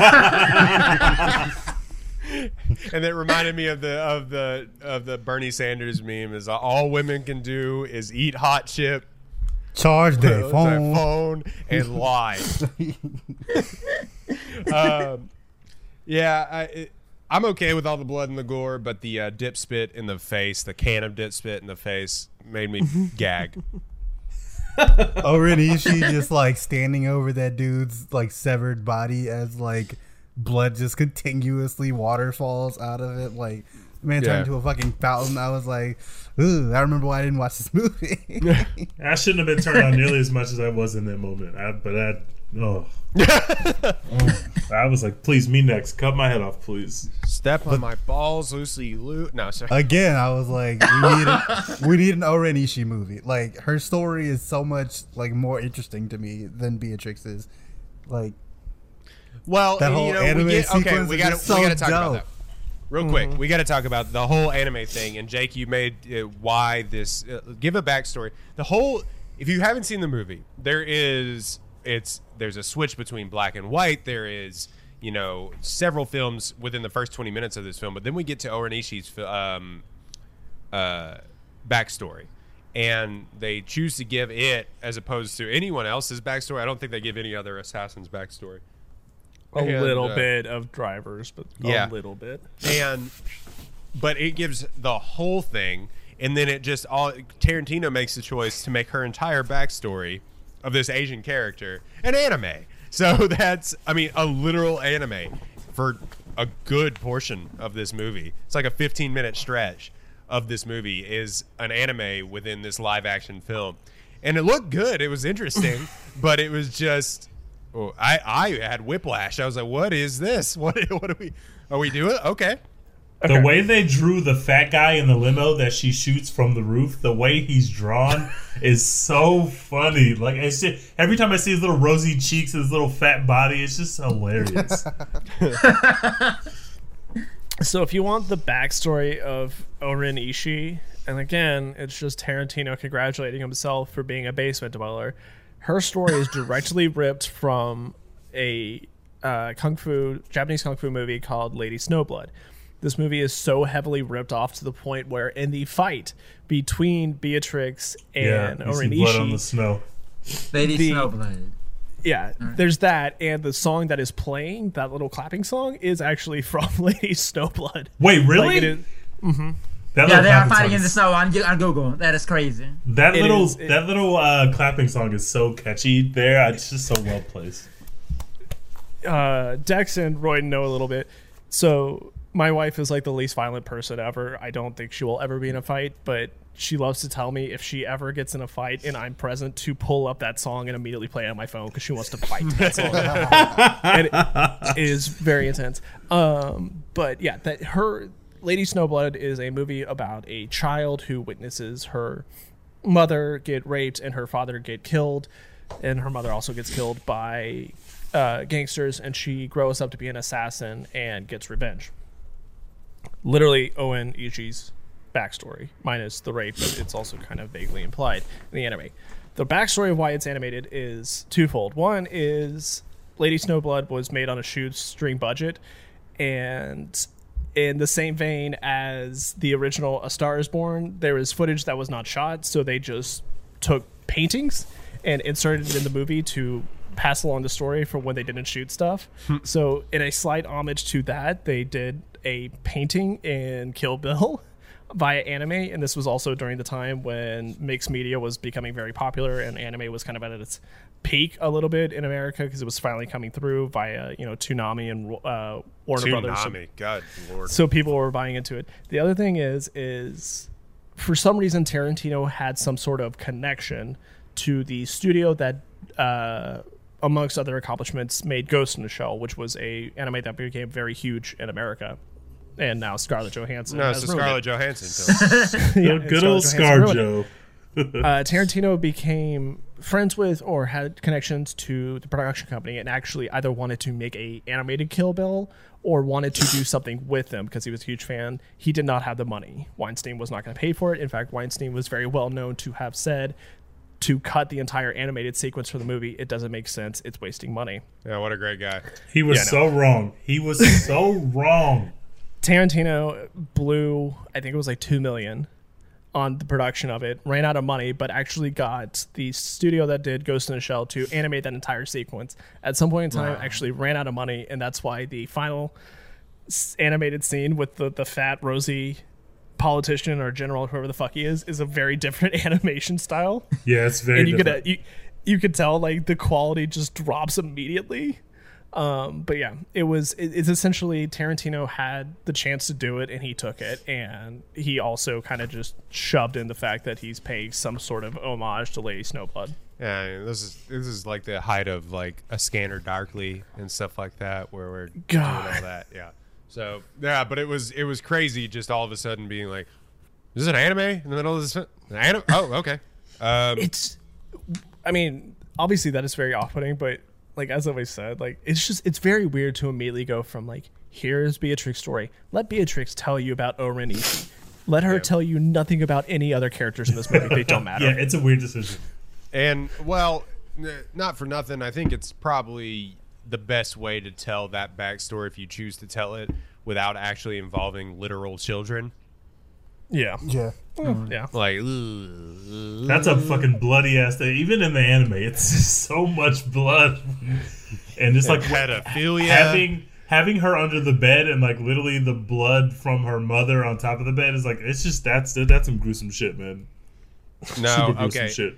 Before we move on to the draft, there we can't talk about this movie without talking about um, within the confines of the movie. It looks like Tarantino put Uma Thurman through literal hell. It she is doing so much shit within the confines of this movie, including what looks like to be buried alive. I know she literally wasn't buried alive, but like, the, it wouldn't surprise me. But the um, it, it just uh, uh, like it.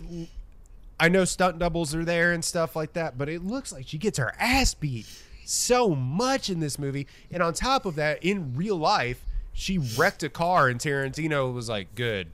So you know, After she vehemently told him that she didn't want to drive it at least like a thousand times, she kept telling him It she, she didn't feel like it was safe.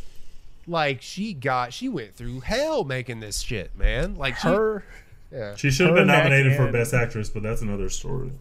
her neck and knee are permanently ruined because of that car crash. Facts. For Facts. real? Yeah. Um, her stunt double Zoe, I think it's Zoe Bell is her stunt double. Don't fat check me on that. Um, almost broke her back doing stuff and didn't tell anybody on set because she was af- afraid of being replaced. Damn, man. For your stunt double to basically just be.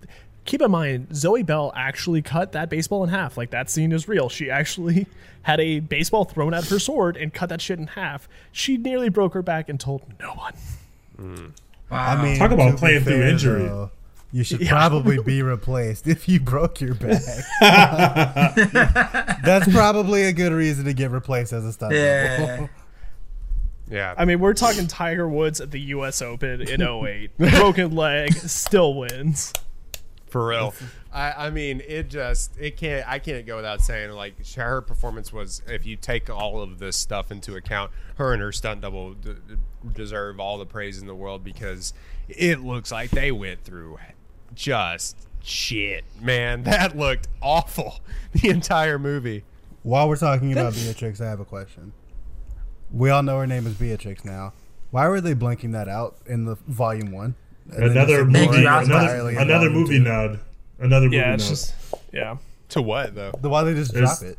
I forgot what the film is, but there's a film that he loves where you don't learn the name of the uh, main character until like right before the final scene. I think it's a kung fu movie, um, and you don't learn the name of the main character until like the final Forrest scene. Gump. And so whenever the character's name would be mentioned, they would there would be that little beep there, and so that's where he got that from. That's weird. That's dumb. I mean, I thought at the time I thought it was cool. I thought that's true. I thought it was the B word. I thought it was bleep because it was that. And then we get all the way to that. Yeah, exactly. And so, and then of course, I think when, when the promo was rolling out, and everybody- then everybody started referring to her as the bride. And I was like, her name can't just be the bride. And of Yeah. course, it's finally revealed to be Beatrice. That was, as Jake has brought up, that was probably another one of Tarantino, like trying to be like clever, but whatever. I really like the last name Kiddo more than I care about the first name Beatrix. The last name Kiddo is just I, such a you know, I didn't like that. I was just kind of like, I thought he was just calling her kiddo, Calling her kiddo, yeah. Right. and then her last name is literally kiddo, and I'm like, come on. All I'm right. so clever for that guy. Um, also, before we move on, Bill does not understand Superman comics, and No. he should never talk about them ever again. Shut the fuck up. You're wrong. Superman comics are trash, so I'm with him on this. I, I like I mean, this Superman take. I'm not disagreeing on that, but he's just like wrong about the character of Superman. like that's just not. we lost. That's not- we lost We Jake. lost Jake. Look at Jake. Let's He's like pondering. Oh, we lost him. Well, we'll get Jake back. But uh, is there anyone that y'all would recast while we're waiting for Jake to come back? Is there anyone y'all would Um, recast in this film, and who would y'all recast them with? Let's see. I would probably recast. Uh, what was.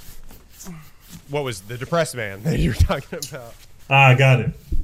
Uh, I don't know who Oh, I would Uh, Bud. I I don't know who I would re- replace him with. But um, oh, he's back. Hi. I'm Yeah. I would be back. I would be fine with Bud being reca- recast, but who would who are we recasting him with? Uh, let's think of character actors. Brian Dennehy. Um, I don't know. Uh, let's let's take a Joe look. at Bud. Exotic. Here we go. if if we're My- recasting Bud, somebody that looks almost exactly like that dude has around this point in time still has the greasy slicked back hair, and we've already used him before. And Karen Tarantino loves to reuse people. Fucking throw John Travolta in there. Oh, Yeah. I'm in. Oh yeah, yeah. It's better if John Travolta plays that role. Yeah. Uh, I, you could recast him with Bruce Willis, but even though the, he's too more leading man though than Oh Bruce. Willis was considered to be Bill. I'm glad they didn't. Wouldn't have hated that. I love Bruce Willis. I, I do not think that you get the emotional, uh, as emotional a scene if he plays that character. But I Like, I love think- Bruce Willis. I think David Carradine is is uh, pitch perfect in this in this movie. I think it's for, Sure. like I think just his his tenor and tone and pace Yeah. is just I think it's I think it's great. But like I, I like Bruce Willis when he gives a shit. most of the time, he, I most of the time he Bruce doesn't Willis. care. I have a very soft spot for Bruce Willis. I love Bruce Willis. Oh, Um, originally, Bill was written for Warren Beatty. Beatty. I can see that. That makes it. Yeah, that makes I sense. can The see age gap would really have been out then. Yeah, Oh, yeah. true. True. And then for some reason, Beatty dropped and Bruce Willis stepped in, and I, I don't know the tumultuous thing that happened to eventually get. This is a very different film where Bruce Willis plays Bill. Like a very different film. Extremely Yeah. different. Is it? uh Is it?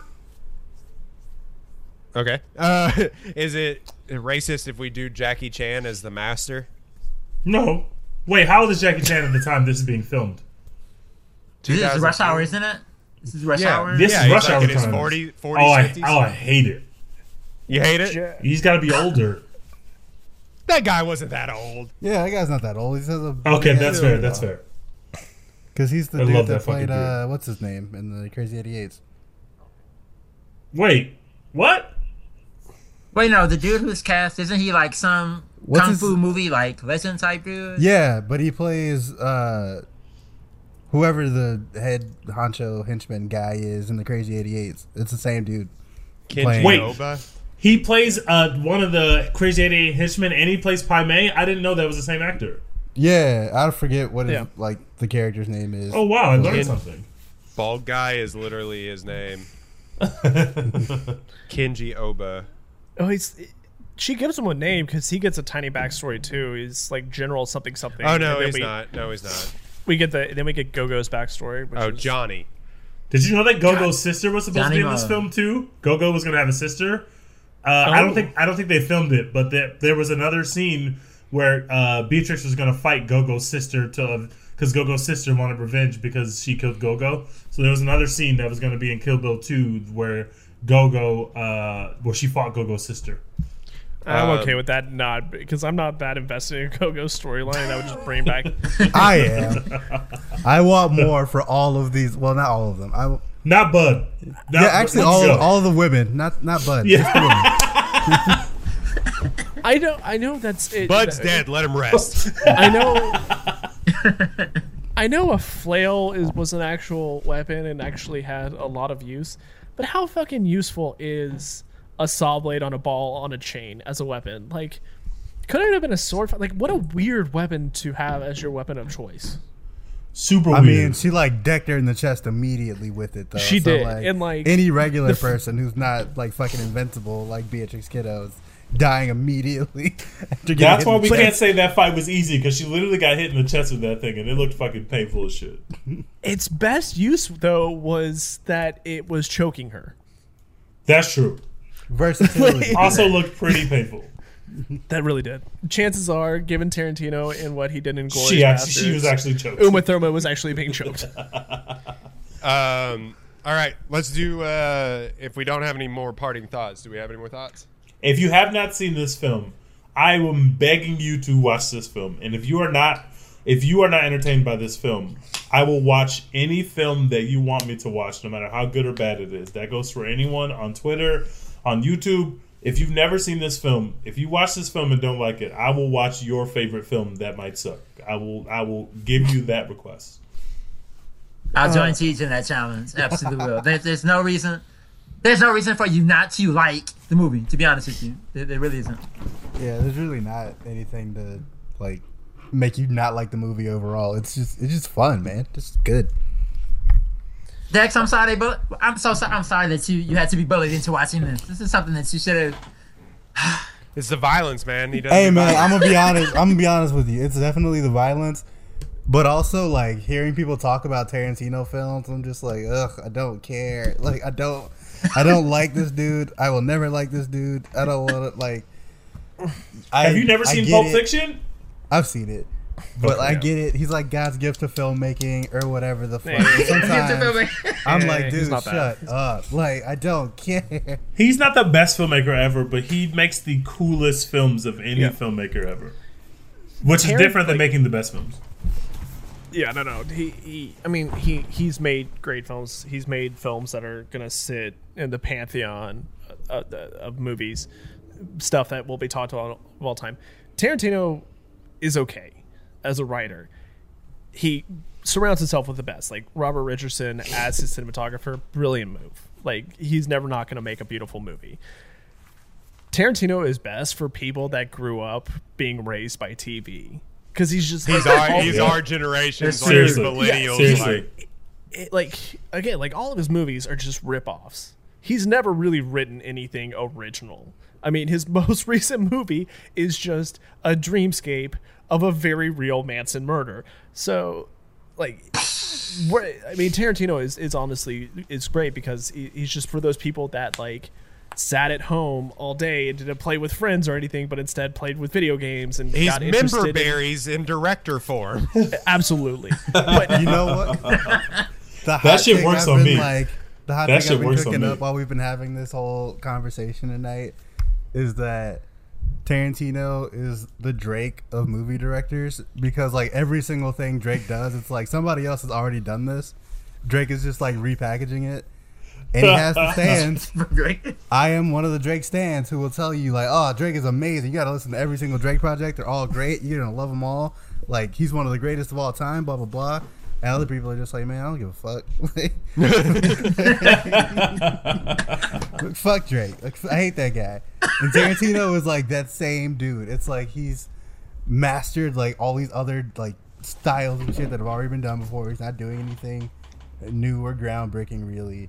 Like he has that kind of mainstream appeal to him where people are like, "Oh, yeah, he's my favorite," blah blah blah. But also mm-hmm. like, you can definitely just miss every Drake album or miss every Tarantino film, and it's like, that's okay. No, it's not. It's not okay. I gotta tell you, I have missed the last two Drake albums, and uh, buddy, I am still thriving off of. Uh, you, you can miss those. You can miss those, but you can't miss I any mean- Tarantino films except for Hateful. I'm still thriving off of nothing was the same. I just gotta tell you, like, I mean, truth be told, Tarantino is is really kind of that is that director that you can be like, I watch his movies and it makes you feel like indie, like I'm watching those shoestring budget. You only get to watch it. well, now he's getting like a hundred million dollar, but yeah, but Yeah, yeah, but like he's that he's if you aren't really interested in in movies, if you aren't interested in seeing like what micro budget and like people that had to like pull shit out of their ass to make an actual movie, like if you're not interested in seeing those, Tarantino is for you. So that way you can pretend that you're one of those people that go to that one movie theater on the outskirts of town that shows this one specific movie one time at one o'clock on a Tuesday. That's who that that's who Tarantino is really for. Is that person that makes you feel good about movies, but you don't actually have to learn anything. Yeah, I, Yeah. I just, you know, I Tarantino's jumped the shark for me when he's like, uh, because you said he never made anything original. When he's like, I want to make a Star Trek film. Like, of course Like- you do. Of course you do. Yeah, you know. Everybody does. It would be and good. honestly, and hmm. honestly, yeah, it's gonna be good because you know he's seen every episode of Star Trek, Yes, including and- the episodes that never aired. And not just that, but all the shit that inspired Star Trek he's probably watched, and all the shit that was inspired by Star Trek, and he could just like have a circle jerk of like all these things in this super nerdy space that the nerds would all understand. He is truly who Zack Snyder wishes he was because Zack Snyder reads Wow. Absolutely. Yeah. Yes. Zack Holy Snyder. shit. Wow. Zack Snyder reads one comic book and is like, "Oh, I know everything about Batman." Bitch, you know nothing about Batman. But good luck to you. You're gonna make this epic gritty Hey, remake. Zack Snyder It's knows fun. that we live in a society, and I think we should uh, acknowledge that. Whereas Tarantino not only has bought Physical every issue eyeball. of Batman, has actually bought every copy of fan versions of Batman Yes, and now includes exactly. that in the canon. like It's like very. It's Oh, like yeah. someone who watches WandaVision versus someone who watches WandaVision and watches every recap and catches every like. It's like it's like it's totally different. Like Tarantino's gonna be the guy-. Yes, Yeah, like- Tarantino's gonna be the guy that's like reading, not only just looking at Star Trek, but also looking at everybody who's ever written about Star Trek and all the fan theories, and it's just different than like okay, He's I like read some, I read William some Shatner, like calling William Shatner for his for his opinions. Like, what do you think about? And then William Shatner, like, ah, dude, I got to do cocaine. Like, I, like you know, He was Come on. definitely that Game of Thrones fan who was like, "Well, in the books, blah blah blah blah blah," and it's like, dude, nobody fucking cares about them goddamn books. in Song of Ice and Fire, that is not what happens. And I don't That's so like. accurate. That's so accurate. That's so accurate. So yeah, This that's matters always, to me. that's always been a Tarantino. Beautiful to me. So I am late on a lot of his movies. I've seen Pulp Fiction because that one came up in college. People were like, "We're gonna watch Pulp Fiction tonight," and I was like, "Fuck it, I'll do that." I saw Once Upon a Time in Hollywood because it was like Oscar baity and like it got all that buzz. I've seen Glorious Bastards we talked about it on the podcast, and I'm now seeing both the Kill Bills. So So wait, why what I have like you Tarantino. you've seen Pulp Fiction, you've seen Kill Bill, you've seen Django, you've seen haven't seen Django. Bastard. All right, You haven't that's, that's the next one. We're right? do yeah, we're doing Django soon. Um, the the thing with Tarantino to me is that obviously there is a um, a section of film history. Like, I mean, not I just okay, nerd. I had to take a film history class in in college, and there is a section of '90s come ups, which include Tarantino and um, sorry, I'm blanking now. All of a sudden, the guy that made uh, Ocean's Eleven um, made? Sex Sex Lives uh, Sex Lives and Videotape. Uh, Soderbergh. Oh, And- Soderbergh, yeah. Yeah, there's there's Soderbergh. a yeah there's a section of Soderbergh and Tarantino, and they make you watch Pulp Fiction. And so Mm-hmm. it, it is a film that is taught in history classes now. Mm-hmm. So it is he is an interesting test subject for people like Jake was saying that have been raised on media. And so Mm-hmm. it is just it, it, it's like what happens when you give an unprescribed Adderall kid a film camera. Like like, like that's what Unprescribed Adderall kid. like that's what he, that's what he is. Like he doesn't have his Adderall. Like he's just you know. Did we lose nuts. Bradford or is he Bradford? You there? I can't tell if you're frozen. I'm Oh, you're here. there. Okay. And, they- um, Stand still. and- We're sitting so still. that is that is what he is to me and and and it's interesting to watch in real time and unfold and but the pretense now behind him is kind of getting a little old because it's just i I'm only doing 11 films. Shut the fuck up. Yeah, no, like I you don't- know, Yeah, I wish he would stop doing that, and I wish he would stop talking about projects that are not in development because there's so many that he's referenced and he just throws out there, and then it's like you just never hear about it again. And it, Yeah, it frustrates me. Like I would love to see a Kill Bill 2, but since you tried to kill Uma Thurman, that probably isn't going to happen because you tried to murder her. So she Yeah, probably she's, uh, hell wouldn't. no. Like she probably wouldn't want to do her, another film with Dang. you unless they pay unless you pay her she's an not- extra like a s- extravagant amount of money. Um, but sign me up if she's willing to do it. Sign me up. Teyonah right. Parris, Uma Thurman, Kill Bill three. I'm in. the the pretense I don't know the pretense behind him has started to get a little annoying. It insists upon itself. Yeah, it insists on itself. There are two kids. There are two kind of kids out there. There's one where your parents enrolled you in t-ball when you were a little kid, and there were ones that just put you in front of Sesame Street and let you run. And the Sesame Street kids are the ones that are watching Tarantino films, going, "Oh yes." Yeah, and uh, If yeah, you play were- little league sports, this movie is not for you. were you even in college if you didn't? Uh, were you even in college if you didn't have a Pulp Fiction and Bob Marley poster? Or the picture of Johnny Cash. I Johnny thought Cash. the Pulp I thought the Pulp Fiction poster thing was a joke, and then I got to college and knew Nope. several people with Pulp Fiction posters. I was Had like, you what seen the, movie fuck, when you Oh when you got to college? Had you seen Pulp Fiction? No, I watched it for the first time my freshman year of college. Got it. Got it. All this is right, on everybody's dorm room. what uh, is Now for real.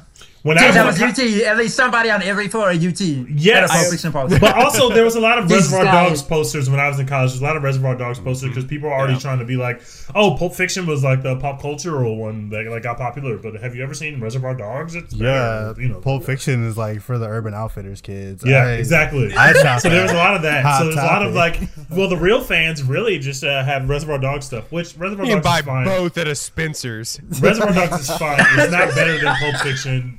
People were just trying to be edge lords, but it's whatever. No, Reservoir Dogs is good for two things. It is good for movies about cutting off people's ears, True. and it is a movie. It is a good movie for Stealers Wheel, stuck in the middle with you, a song that was written to make fun of Bob Dylan. That is all also- Reservoir Dogs. And is for good. Tarantino to say the N word out loud. And you Yeah. could oh, trace that. Oh yeah, that. true. You could got to do trace that. that. first diner did that in scene in Reservoir Dogs. The way they're having a conversation within a conversation quite literally Mm-hmm. ties itself right to the first scene of the Social Network, which is probably my favorite opening scene I've ever seen. Yeah, I mean, One thing I will give Tarantino credit for, a lot of his scenes are like they're like three act plays within themselves. Like the conversation, like there's a like the whole setup, and then like the rising action, the climax, and all this other stuff. Like Yeah. within this one conversation in a scene. So I've seen a lot of different like clips from Tarantino movies that it's like okay, I feel like I got it. Like because the scenes are so detailed, there's so much setup within the scene for the rest like the way the rest of the scene plays out. So like he's really good at that kind of stuff. And like he's he's technically a brilliant director. Like I get it. I just don't care, Care? as much as other people. Okay. It's like one of those things where the Lakers are good, but you don't want to hear Lakers fans talk about how good the Lakers are all the time. I get it. It makes perfect sense. All right, let's. hold on. uh, I have, you I have ahead. two tiny things. Uh, one is Robert Rodriguez scored this movie for one dollar. Wow. one one dollar. And it was also in exchange for Tarantino directing one tiny scene in Sin City, a hilariously forgettable movie. Um, and the other is People still people really liked it at the time, but I think it has aged poorly. I, it was not great. It's great. It was cool That was because cool. it was it, it was like one of the first forays into like what if we made a movie look like a comic book, like Yes. heavy ink tones. Oh yeah. but like it's it's not great. Robert Rodriguez doesn't make great films. That's my hot take. Um, and the second is the final scene of the movie that was shot was the the scene with the pimp, and in the background, those aren't actors; those are real prostitutes. Oh, sh- what? What? Wait.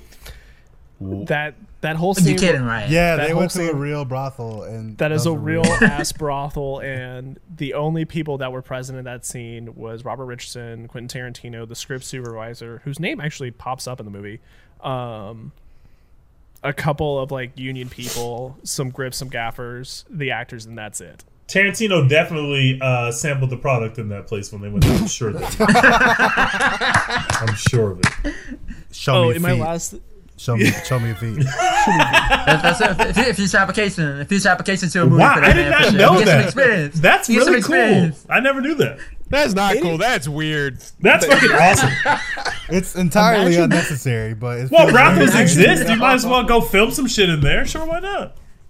well, I mean, it, it is honestly a testament to Tarantino's background about making things on shoestring budgets. Like Tarantino, if you ever want to get into film studies, is a very good film study into how can I maximize on like fifteen dollars. You can also do the same thing with Robert Rodriguez, but he uh, did very different things. Um, but like, I mean, that that is very true to his core of like, if I'm just gonna make a scene in a brothel, let's just fucking go to a brothel. It's gonna cost us nothing. We're here. He and um, sorry, the uh, guy from Texas who made uh, Boyhood, uh, Richard Linklater, very good at that. Oh yeah, we feel like I don't. Um, Patricia Arquette, come on the podcast. Yeah, Patricia yeah. Arquette, please we haven't come on even the podcast. talked about that. Uh, Patricia Arquette, if you're watching, you're not. Um, if you if you're watching, Who you- knows it- if, Or if- listening. If, if Tej if Tej tweeted out the YouTube link, we don't know what Patricia Arquette is. I mean, Patricia Arquette. i- In, in other news, Patricia Arquette is shadow following Tej. Yeah. So not even. She is a queen. That's right. Toy Story 4, Holes, absolute queen. All right. So we are drafting Quentin Tarantino characters. Uh, the draft goes as Bradford, Royden, Dex, Tej, Jake. So this is a snake draft, Bradford. Uh, draft one, we'll go down the line and come back. Tej, you get two at the end. Or Jake, you get two at the end. Uh, Quentin Tarantino characters. He's written some good ones. Bradford, what's the number one overall pick? I'm so glad to be number one. I'm absolutely picking Marcellus Wallace. That has to be done. Really? That has to be done. Okay. Even though he looks like a bitch. That that is a that, that might be a reach in round one, but I respect it. That's a great character. Marcellus Wallace. Does he look like a bitch? Um, my number one overall pick. I don't. I you know I like Marcellus Wallace because he's he's definitely mentioned the most in any Quentin Tarantino. film. um, my number one is uh, Colonel Hans Landa. Ooh. Uh-huh, Great that's a good choice. one. Great choice. Yeah, Great he choice. is the most menacing, and it's mostly because of of uh, Christoph Waltz's performance. But he is the most menacing, evil character I have ever watched on screen. And his performance in the very beginning of the film sends chills down my spine every single time. So if it does that, it deserves a first round pick. That man is incredible in that, and that's I think that is the best role he has ever written. Um, do you mind if I smoke my pipe? And he just brings out just like the biggest. it is. Oh, it's so good. It's so good. Sorry. So Colonel Hans Landa. It's a character so good it made Christoph Waltz very important for a very long time. He's And riding don't- I- high off of that. Got him in a Bond film, didn't it? It got him Yeah. a Bond film, and now he's kind of nowhere. Incredible character. Incredible. I want him to show up in every Tarantino movie that he can. I'm surprised that he doesn't. I think he uh-huh. should. He's great in Django as well. So you know, like, Yeah. Yeah. I mean, he you just gotta an keep working with him. Yeah, you just gotta keep working with Christoph Waltz. He's a great guy. All right, Dex. Give me one second, catching up on the tweets here. It's Dex, you better not steal my to- person. I I feel like I won't, but uh, Dex So only I'm seen like five go- Tarantino movies, so that's why. yeah, I haven't I haven't seen very many. Of He's these. scrolling through IMDb right now. Nah, I, I gotta remember my guy's name. I'm gonna go with I'm gonna go with the one that got Brad Pitt his Oscar. I'm going with Cliff Booth. I Yes. okay. I love Cliff Booth. He's just so awesome. Like he's. Hilarious. I mean, that is that is Brad Pitt, Pitt, Brad Pitt in his truest form. Yeah. you know Just he a- loves being on that roof. hilarious, hot. Just hitting, Oh man. blasting people in the face with cans of dog food, like just tripping I balls. watch that scene on YouTube like once a week at least. the relief of that scene is that Oh is my God. Palpable. It's incredible when he nails that person in the face with that can of dog food. It's incredible. A plus throw. He has like a great seventy five arm for uh, baseball fans. He is just hum hum Oh, that he's thing. he's got Aaron Rodgers level of passer rating. All right, let's uh Cliff Booth. I like that. Um Teach. Tej, yeah. With the fourth pick, I'm getting the number one overall uh, talent in the draft. I'm taking Jules Winfield, the most iconic character that Quentin Tarantino's ever Yeah. written. It's Damn. literally uh, in Pulp Jules. Fiction, which is full of stars and future Yeah. stars. He easily, I've seen this movie probably a hundred times, and every time you watch it, the one thing that stands out among everything is how incredible Samuel Jackson's performance is in that film. It's the coolest character he's ever written, and that's my easy choice. I'm glad that he was still there at number four. He is so good. He I made up a with it, Bible verse that people think is a real Bible verse. Facts. Ezekiel twenty five seventeen, everybody, is not a real Bible verse. Just some cool shit I read one time. Doesn't exist. What a I wonder hero. how many I wonder how many bad motherfucker wallets get like sold at Hot Topic a year. Tons. Enough to keep them open. All right, Jake, two picks. Yeah, good Um, pick, man. Jules Winfield. Yeah, I Ah, was I was hoping to steal Jules at the turn. I was hoping to take him as my second. All right, that's fine. As my first round pick, I'm very happy I get him. I think he's my Alvin Kamara pick. I think he is definitely a first rounder. I am taking Lieutenant Aldo Raine. yeah. Great choice. Again, it is. I I, I think that is, it's just Brad Pitt doing his Kansas accent. Doesn't give a shit. He's just riding out the Buongiorno. Grazie. And cousin, businesses are booming. There's a booming. I want my 10 Nazi scouts, and you will give me my 10 Nazi scouts.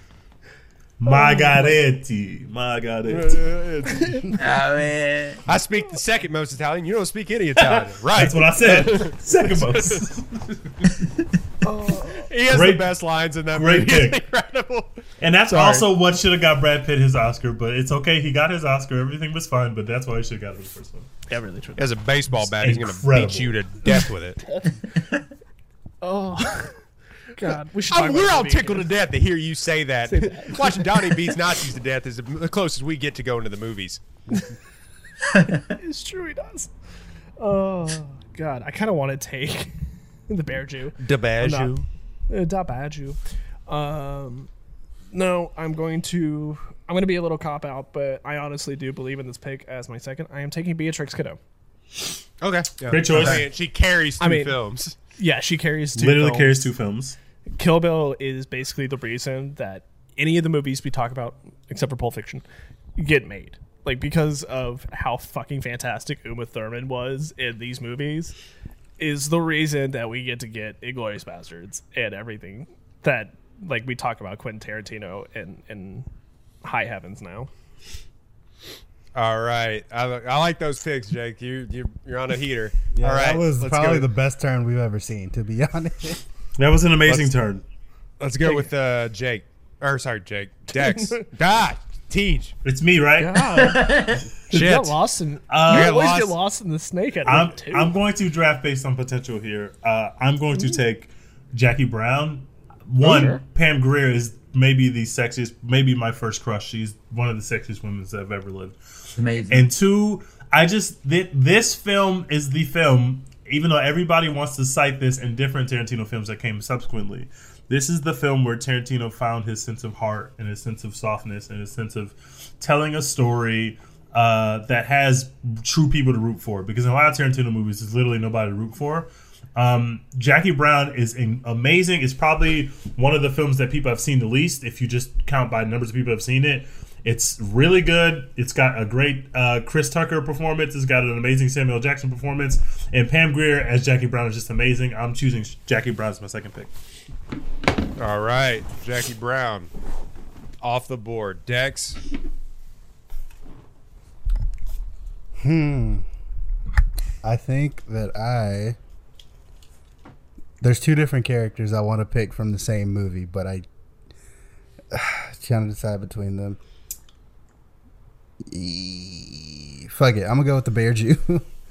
Really? The Absolutely. Bear Jew, the Bear Jew went higher than I thought he would, but I knew he was getting drafted. I He's a Congrats- fourth rounder, but that's, that's Congrats to the Bear Jew. I was just so fucking entertained. Like I think about Teddy fucking ball game goes down on that one. I think about That that, was down on Lansdowne Street. every fucking week. I'll Man. just Teddy fucking ball game. Just I love that, dude.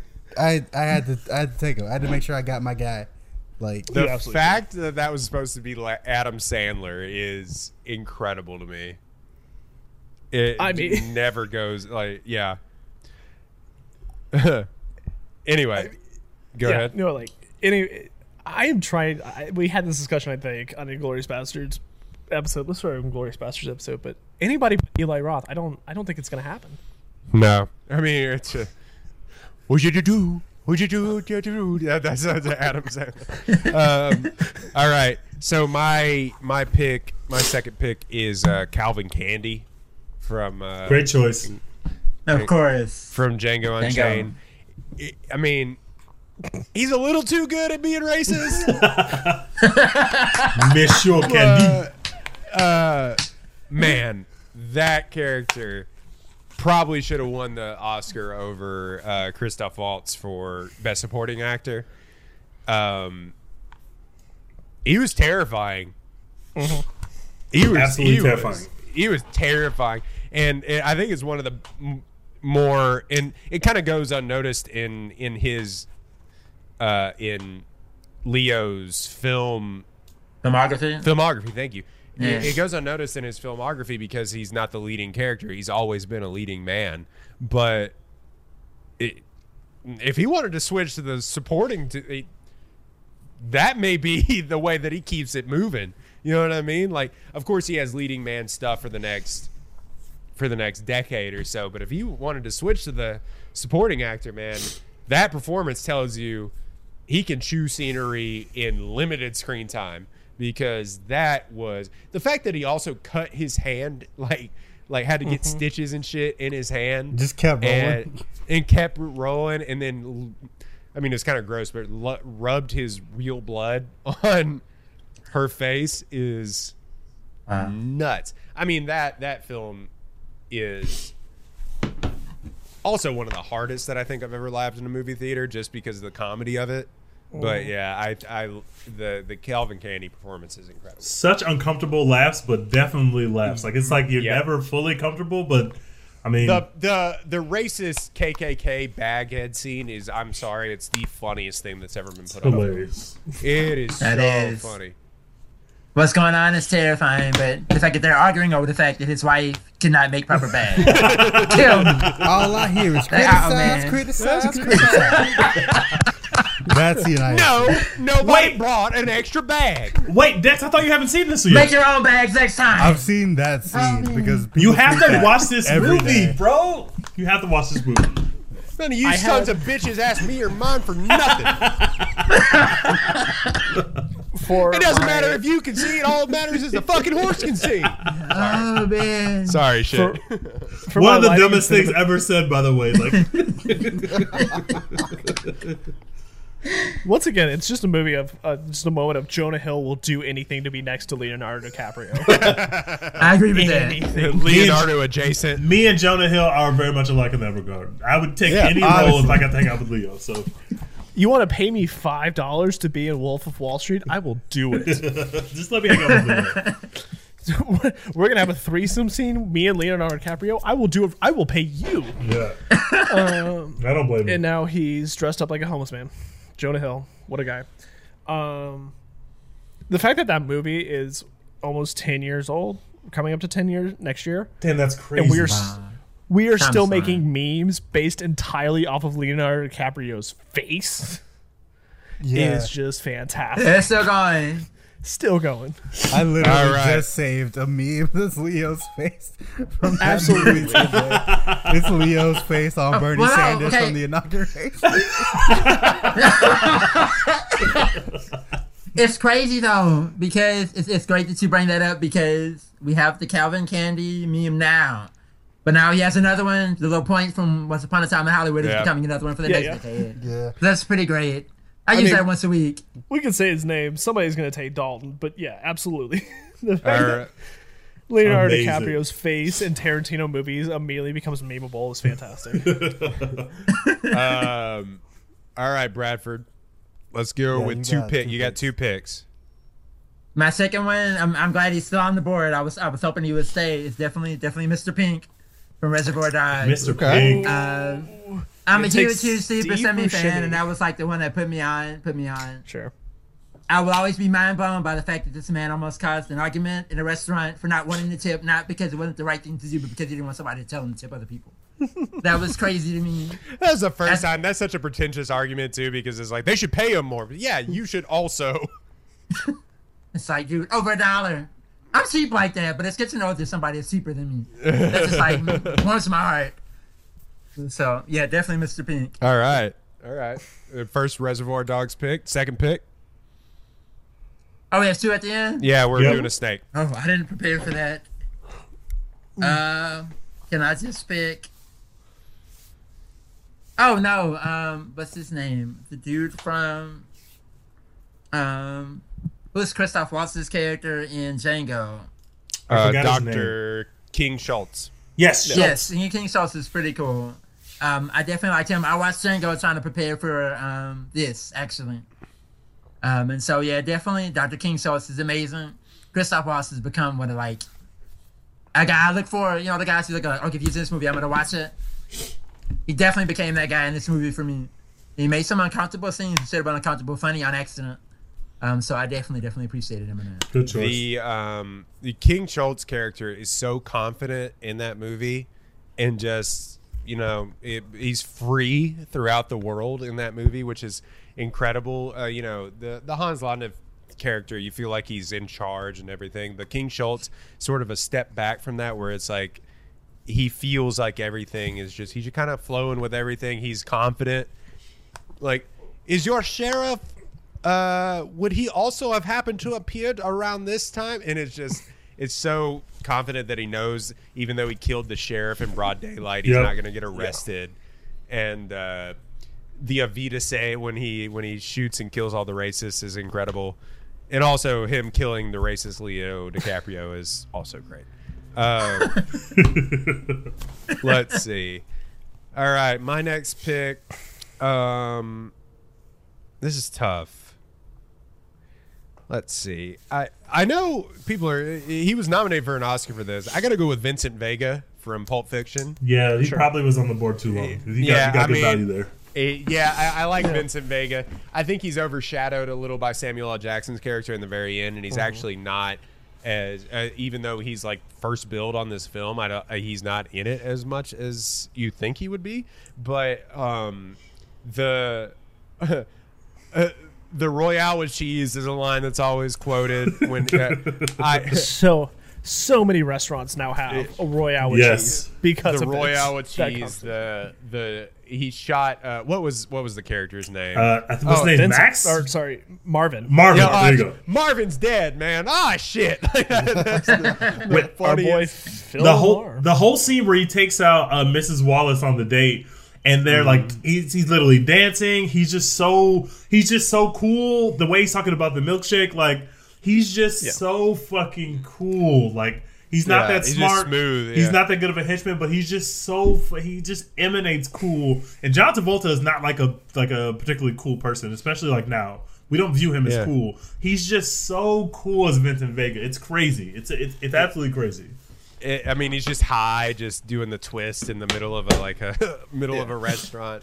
Yeah, you know, it's it, it's a it's a really good performance, and the fa- and how he dies in that movie is it's incredible comedy throughout the movie. From, way his temper- the way his temper works in the movie when he first meets Butch and Butch walks over to him, he's just like, "What are you staring at?" And like the way he's like, he's just like immediately goes towards aggression, and like the way his temper is always kind of going like this throughout the film. It's ju- he's just so cool, man. It's just such a great.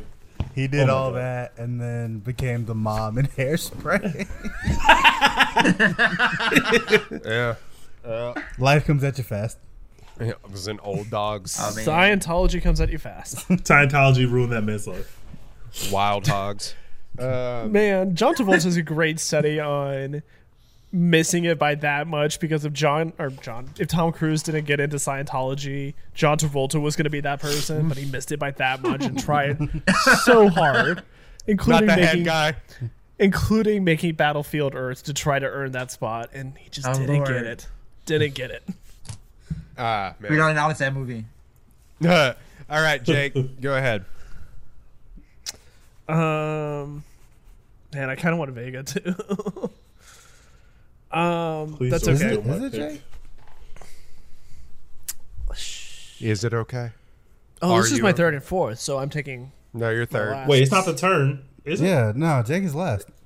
Jake's No, that's not Jake's turn. It's Dex's turn. T. Yeah, I was like, Wow, I skipped Yeah, what? people. It's Dex's turn, then me. Yeah. All right, Oh man, yeah. I skipped three people. Dex, T, Jake. Sorry, Dex, go ahead.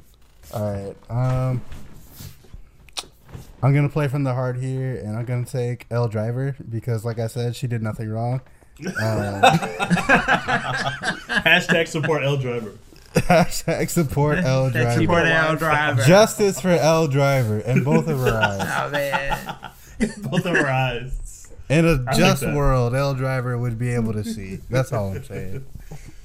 Oh my god. She's, they should have just let her kill Beatrix in the hospital like she was about to. She was right there. Then Bill want to be a fucking dumbass. That's why Bill had to die. Fuck you, Bill.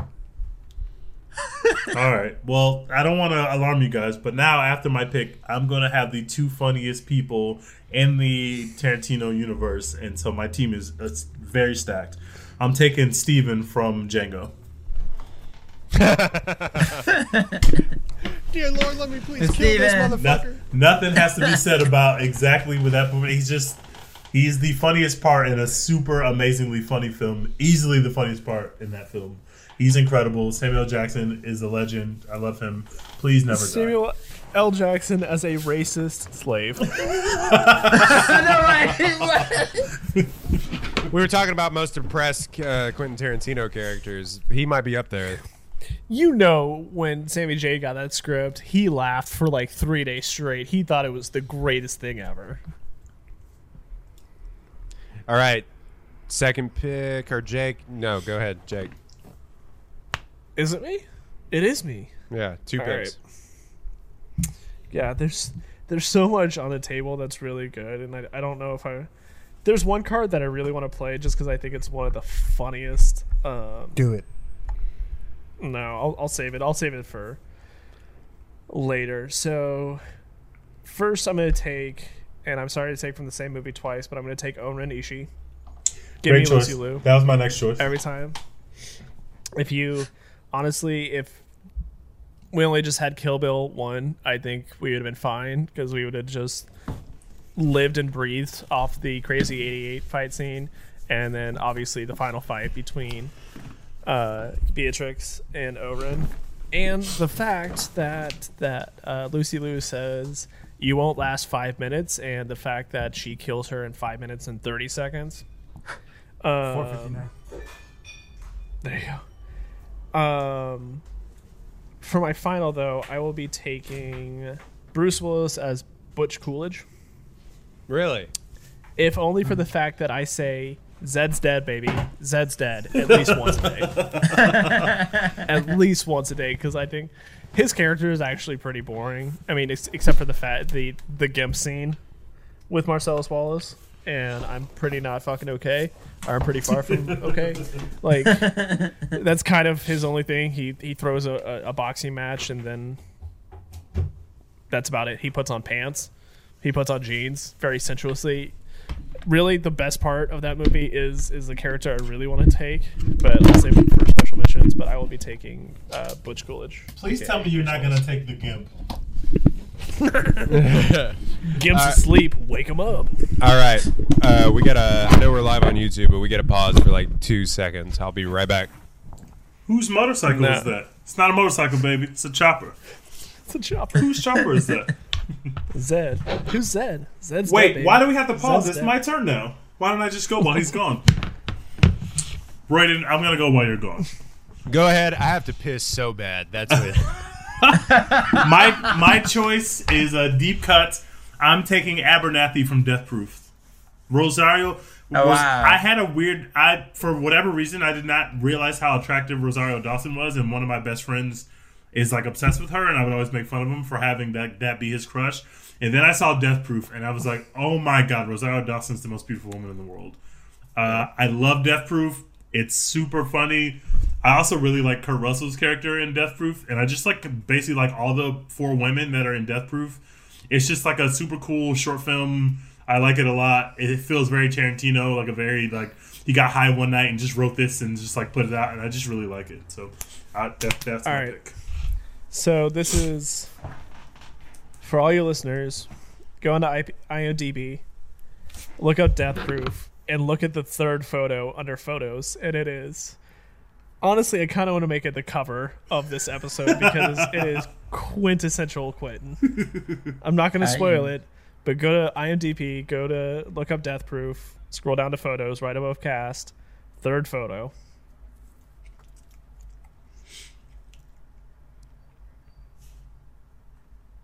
Okay. Fine. I think I've seen this one before. You said third photo right above cast. So yeah, if you so if you're on the I- IMDb page, there's like videos which shows the trailer, and then there's photos. In the third First photo, photo is of Kurt Russell. Next photo is Tarantino and Kurt Russell, and the third photo is Tarantino on a camera, on a 65 millimeter lens, straight on Rosario Dawson's feet. Just straight. In fact, I'm gonna save this photo and You send it, also you also also see in these photos uh, Jungle Julia's feet as well because There are so many- Basically, there are a ton of feet in Death Proof, and it's only like like it's like forty five Good minutes. feet. These are good feet. It's like forty five minutes, and there are Not feet hospital all feet. over These are good feet. Wait, What what, was did I miss? okay. You so missed we're that. I talking took, about I took Abernathy from Death Proof. Oh, We're talking feet. Rosario Dawson's character. Oh, talk, but well, yeah. I mean, as we as one does with the Tarantino. if you go if you actually i didn't even bother if it, scrolling down there's another shot of kurt russell just pointing to feet uh I'm not a foot person, but photo number four with Sydney uh, Tamiia Poitier. I'm not a foot person, but her foot looks beautiful, and so I'm gonna give Uh, Quentin his credit for this one because I'm telling you. her foot looks beautiful. Justice for feet.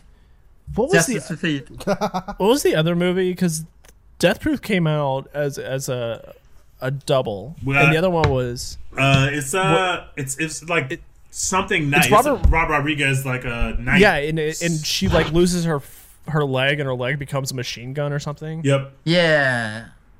Death what is Proof, it? uh, it was a double Grindhouse. Yes. was it grindhouse But it, but it, his was like called Planet Terror. I think. Planet Terror. Yeah. yeah Planet because Terror. grindhouse was the, the Grindhouse was the overall title, but the two films Yeah. had separate titles. And Machete's in Grindhouse. Machete's in Planet Terror. Danny yeah. Trejo. wasn't that its own movie too Yeah, it, it, it spun off and somehow into its own movie. Yep. Uh, which Dex- machete, which machete I think might have inspired the the tire movie about the killer tire. Anyway, Oh, Dex. I remember that Killer Tire movie. What was that called? it, I forgot what it, it's something rubber or something like that. It was It, a, a machete and, and inspired two movies. One of them's the tire one, and the other one is Hobo with a Shotgun. Which never watched Hobo with a Shotgun. It is a Hobo with a Shotgun movie. was awesome.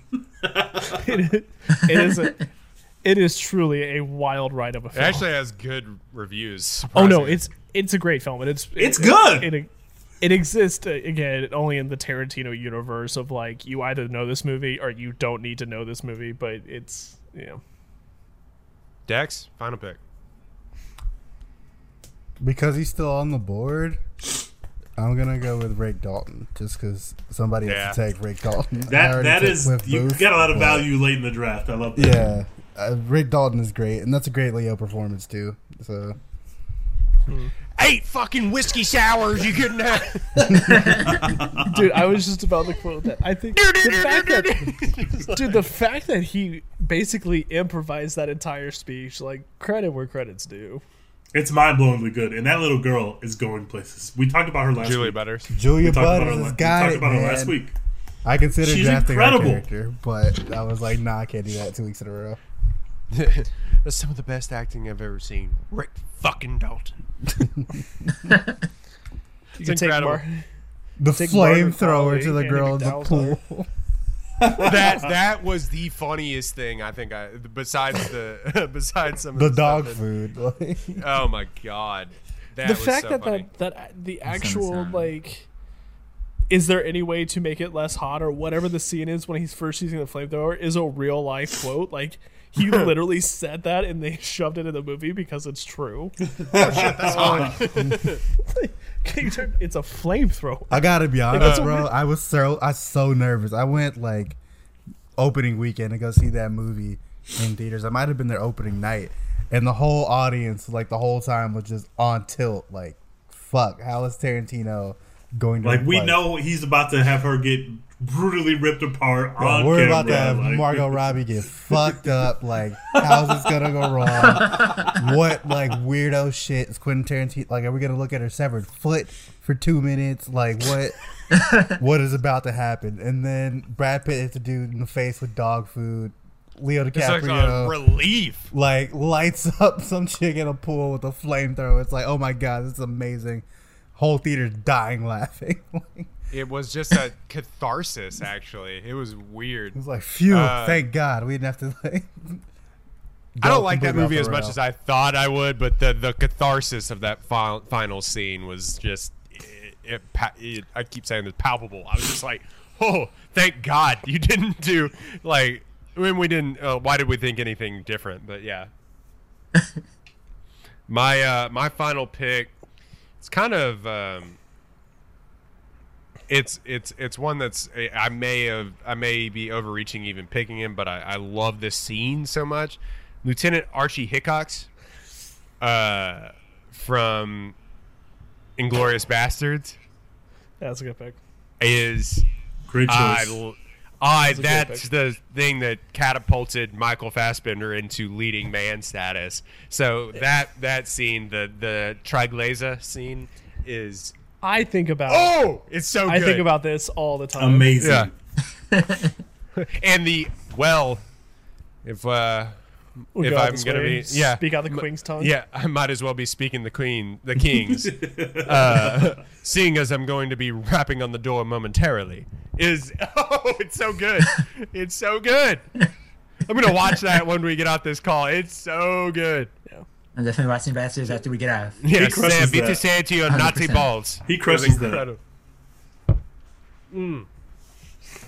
And the fact that he actually knows German because and Mm-hmm. like several other languages, incredible, incredible. Anyway, Take us final pick, Bradford. Ah, right. And so me, Yep. um, I am going to take um, Gogo from Kill Bill Volume One. I think Oren gets like all the shine. Like Gogo was like badass as hell. Really? I liked her, her. I liked her swinging thing. That was like amazing. I mean, She's I, I, I just like swinging things in general. I- so I'm with like you, bro. whips, I'm- Catwoman, and all that. I'm I'm here for this. But pick. yeah, But she got domed by a by a chair leg. Like yeah. But it looked so hate dope. that so much. And it had nails in it. It wasn't just a chair leg. It had nails on the end of it. That's a pop. I think her And she story went would have been outside. She went outside. did go outside. I want Hers- justice for. I, I, I want. I want justice for Gogo too. justice for Gogo. Should. the only reason I'm Hashtag justice for is Gogo. Hashtag justice for uh, Elle Driver.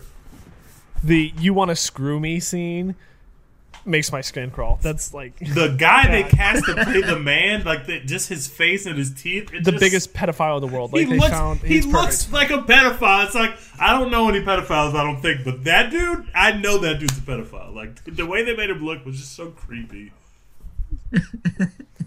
Um, and the fact it's just like blood and guts, and Tarantino never skimps on. Like, I want to know what his blood budget is for fake blood. Apparently, There's there were actually a 450 gallons of it in the yeah, Kill Bill there's actually a number. What really? Mm-hmm. Oh shit! There's an actual number attached to that. All right, so that is our uh, Quentin Tarantino draft. That is our Kill Bill episode. Thank you for the people that have uh, recently subscribed to the YouTube channel after we tweeted it out, and um, uh, thank you for the people that watched the entire time. If you did, I mean, we appreciate it. Share this video if you would like. This is how you get the raw and uncut version of me saying that I have to go piss in the middle of our podcast. So there's that. Real quick, Um, I gotta I gotta drop the bear Jew, and I'm gonna pick up Bridget von Hammersmark off the waiver wire. Yeah. Okay. Oh, nice. All right. because- Yeah. Do we have any waiver wire? Do we have any waiver wire decisions? Uh, No, I love am, my team. I, am, I will be picking up Christopher Walken's Captain Koons from Pulp Fiction because I frequently think Oh. about his speech. like he is, the, the watch up the ass. he is truly coming off the bench and like hitting six threes and then just going sitting back down. Like he exists in that movie for Incredible five stuff. minutes, and then it just dominates. Like this watch, this was the watching Playoff of. Daddy's wrist when he was shot down over performance. Hanoi. Like that whole speech. Hannah is- Y. oh. he was captured, put in a Vietnamese prison camp. Like, oh my god, I think about that speech so much. Who's captured? His Uh, ass. Five long years, he wore this watch up his ass. The wolf in uh, Pulp Fiction also. is The kind wolf, of in great that same character. vein. He's so cool. Harvey Keitel, Wolfie. I talk fast. I think fast. He's like, you could say please. He's like, what? Please, pretty please. Uh, if you're taking Harvey Keitel then take Mr. White from Reservoir Dogs. Yeah. that's- yeah, Uh, definitely. Because that, I mean, truly, I don't think Harvey Keitel had a script in that movie. Like, I think that's just him talking. Freestyle all the time. I believe that. of course, Like, I, ones I we truly uh, think that like that's who Harvey Keitel really is. ones we didn't pick. Um, as far as uh, characters that people would know is uh, Shosanna from Inglourious Basterds. That's a good pick. Frederick Zoller, which yeah, but uh, Django. Yeah, there, there, there's an Django, argument, Hugo Django Stiglitz. himself. yeah. there's an argument for Hmm? George Clooney's Seth Gecko from Dusk Till Dawn. I truly do not give a Everyone, shit about that movie. everyone in uh, Ungrateful Eight or whatever that movie is. Hateful called. Eight. Everybody from Great Hateful Eight. Um, let's see. Was it Django was still on the board, right? Yep, Yeah. Django. Django Django. is still on the board. Uh, you still got. Um, I mean, not for it, it is incredibly racist, but uh, Don Johnson is Big Daddy and Django is hilarious. It's hilarious. Um, somebody's gonna make the argument for Margot Robbie as Sharon Tate, just for Yes. the dance scene at the Ah. Playboy Mansion. Yes. She was good, but like, eh. she forgettable. But somebody's gonna make it. Also, Bruce. All There's right. Yeah, the, the Bruce Lee shout out to Bruce Lee. All right. So that is our Kill Bill episode. Thank you for downloading, subscribing. Bradford, thank you for coming on, man. Appreciate you. I'm so glad to be here. I'm glad. I'm glad y'all invited me. Um, I, I, I'm subscribing. I should have been, but I am now. oh, okay. But- We love but- We love Cool, it. this But um, yeah, Better man, late yeah, than man, I'll never. plugging in, so I'm, I'm glad. I'm glad to be here. We're gonna Brad, catch I'm really on glad I got to talk this too. One Yeah. of my favorite songs ever is on this movie. It's the song that plays when um, Beatrix is in part two with her daughter, and it's called "About Her" by Malcolm McLaren. I play that every week. Um, Damn. Great yeah, song. It's amazing. Great song. I'm, glad y'all on. I'm- And we, that's one nobody- thing we didn't touch. We didn't talk about the soundtrack. Overall, Yeah. amazing soundtrack. Me, mer, me. That, that tur- turned into a meme, and the uh, uh, the whistling too also got turned into a meme or in like a TikTok video. The five, six, seven, eights being an actual real band. Man, that, that- Um, every song that they play is just so good Oh. during that scene. Like the music is as cool as the fighting for sure. How many freaking commercials had the ooh, ooh, ooh, ooh, Yeah, ooh it was in everywhere. It was everywhere. everywhere. Can I be honest with y'all for a second? Are we in the trust tree? I had no idea why Chill Bill was called Chill Bill until I watched this movie this. Wait, but did wait? You didn't I- know there was a sample? No, I knew it was a sample. I didn't know it was in this movie. Oh my god! I That's was just like, hilarious. why they call it Chill Bill? That's dumb. Is it just like a pun? Like I don't get it. But now, just now a I get pun? it. That has been the One Take Podcast. You can find us at One Take. Bradford, where can they uh, find your Twitter, Instagram, anything that you're working on? Uh, sure. My Twitter is at Percival Penman because I write. Um, but yeah, feel free to pull up. I make um, relatively decent music takes, um, relatively decent uh, movie takes, and sometimes I cry a lot about the Rockets and the Texans, which I don't. Y'all don't want those tweets. Well, no, I mean, same for me and Dex, and uh, Rockets for Tej as well. Same. I have no Um, comment on the Houston Rockets. Thank you. I gotta tell you guys, bro. Bradford's Twitter on New Music Thursdays. You have to follow this man. This man listens to everything. that. Everything that comes out and will tell you what is worth your time. Like, Percival Penman. At Percival Penman. Uh, o- otherwise, uh, stay hashtag D, uh, DW4, Deshaun Watson. Um, All right. please and thank you. Um, you can find us at One Take Pod. That is the number One Take Pod on Twitter and Instagram and YouTube. Well, actually, One Take Pod on YouTube as well. You can find us at One Take Pod on Apple Podcast, Spotify, and Google Podcast. Uh, we said we were the number one podcast on Google Plus, so sure. Um, We do have a one in our name, so there you go. yeah, yeah, who gonna check us? uh, Who's gonna Who's Who's gonna check challenge us on Google Plus? We challenge do, we run Google Plus, bitch. for all of our new followers, thank you, uh, thank you so much for our for following our Twitter. But go ahead, do us a favor, subscribe, click that subscribe button or that follow button on uh, Spotify. Rate us five stars, four stars, three. Stars, I don't care. Just rate us and leave us a review. That really, really does help us out a lot. Uh, I keep saying it every podcast, but it really does help us out a lot to uh, get into other people's ears so they can join in in this one take podcast community. So thank you so much to all of our new listeners. Thank you um, to Bradford for coming on. Dex, what are we doing? Hashtag support Florence Pugh. It's time. Don't worry, darling. It's coming soon. I'm telling you. Buy the Florence Pugh stock. It's going up. To the moon. I am waiting for Florence Pugh to show up in um, Wanda Vision. Wanda Vision. but, well, because Black Widow was supposed to come out by now. Yeah. So yes, like, man. Oh my god. Oh, can we? So, oh my god, can we do a WandaVision episode? WandaVision is so good. We must. We might have to Yeah. do. We might have to do a Good, recap, bro. after It's it. so good. when yeah. it ends, so, hey, It everybody, remember when we had to shame Tej into watching that? I, I, don't. remember. I won't. Not want to. It took Dex 13 billion years to That's a watch. shame. It took Dex 13 million years to watch Kill Bill, and it took Hey. Boyd about 17 million years to watch Goodfellas. So I don't think that this is fair, personally, no, it's fair. because I only waited. I only waited like three weeks. Nobody true, we're trusted on- the vision of WandaVision. Everybody was so stuck on the fact It's that they because were I doing. hate Vision, but I Oh, didn't it's realize throwback to I the Love show's Lucy. really about Wanda. Shame on everybody. we can care less about Vision. Tell Fuck 'em. Vision. Tell 'em. Y'all Bradford. Doubted the mouse overlords. Never doubt I will the not mouse. doubt them again. Doubted the Hat Man, Kevin Feige. Kevin Feige. How we doubt the Hat Falcon Man? and Bucky, day one, I'm there. Okay, I will never do it again. I will never doubt them again. I'm in. you T- think T- Catherine what do Hahn just call signs her name to Falcon and the terrible scripts? Soldier? Scripts? No, Kathryn Hahn is doing a great job, and also that No. should have told me that it was going to be good.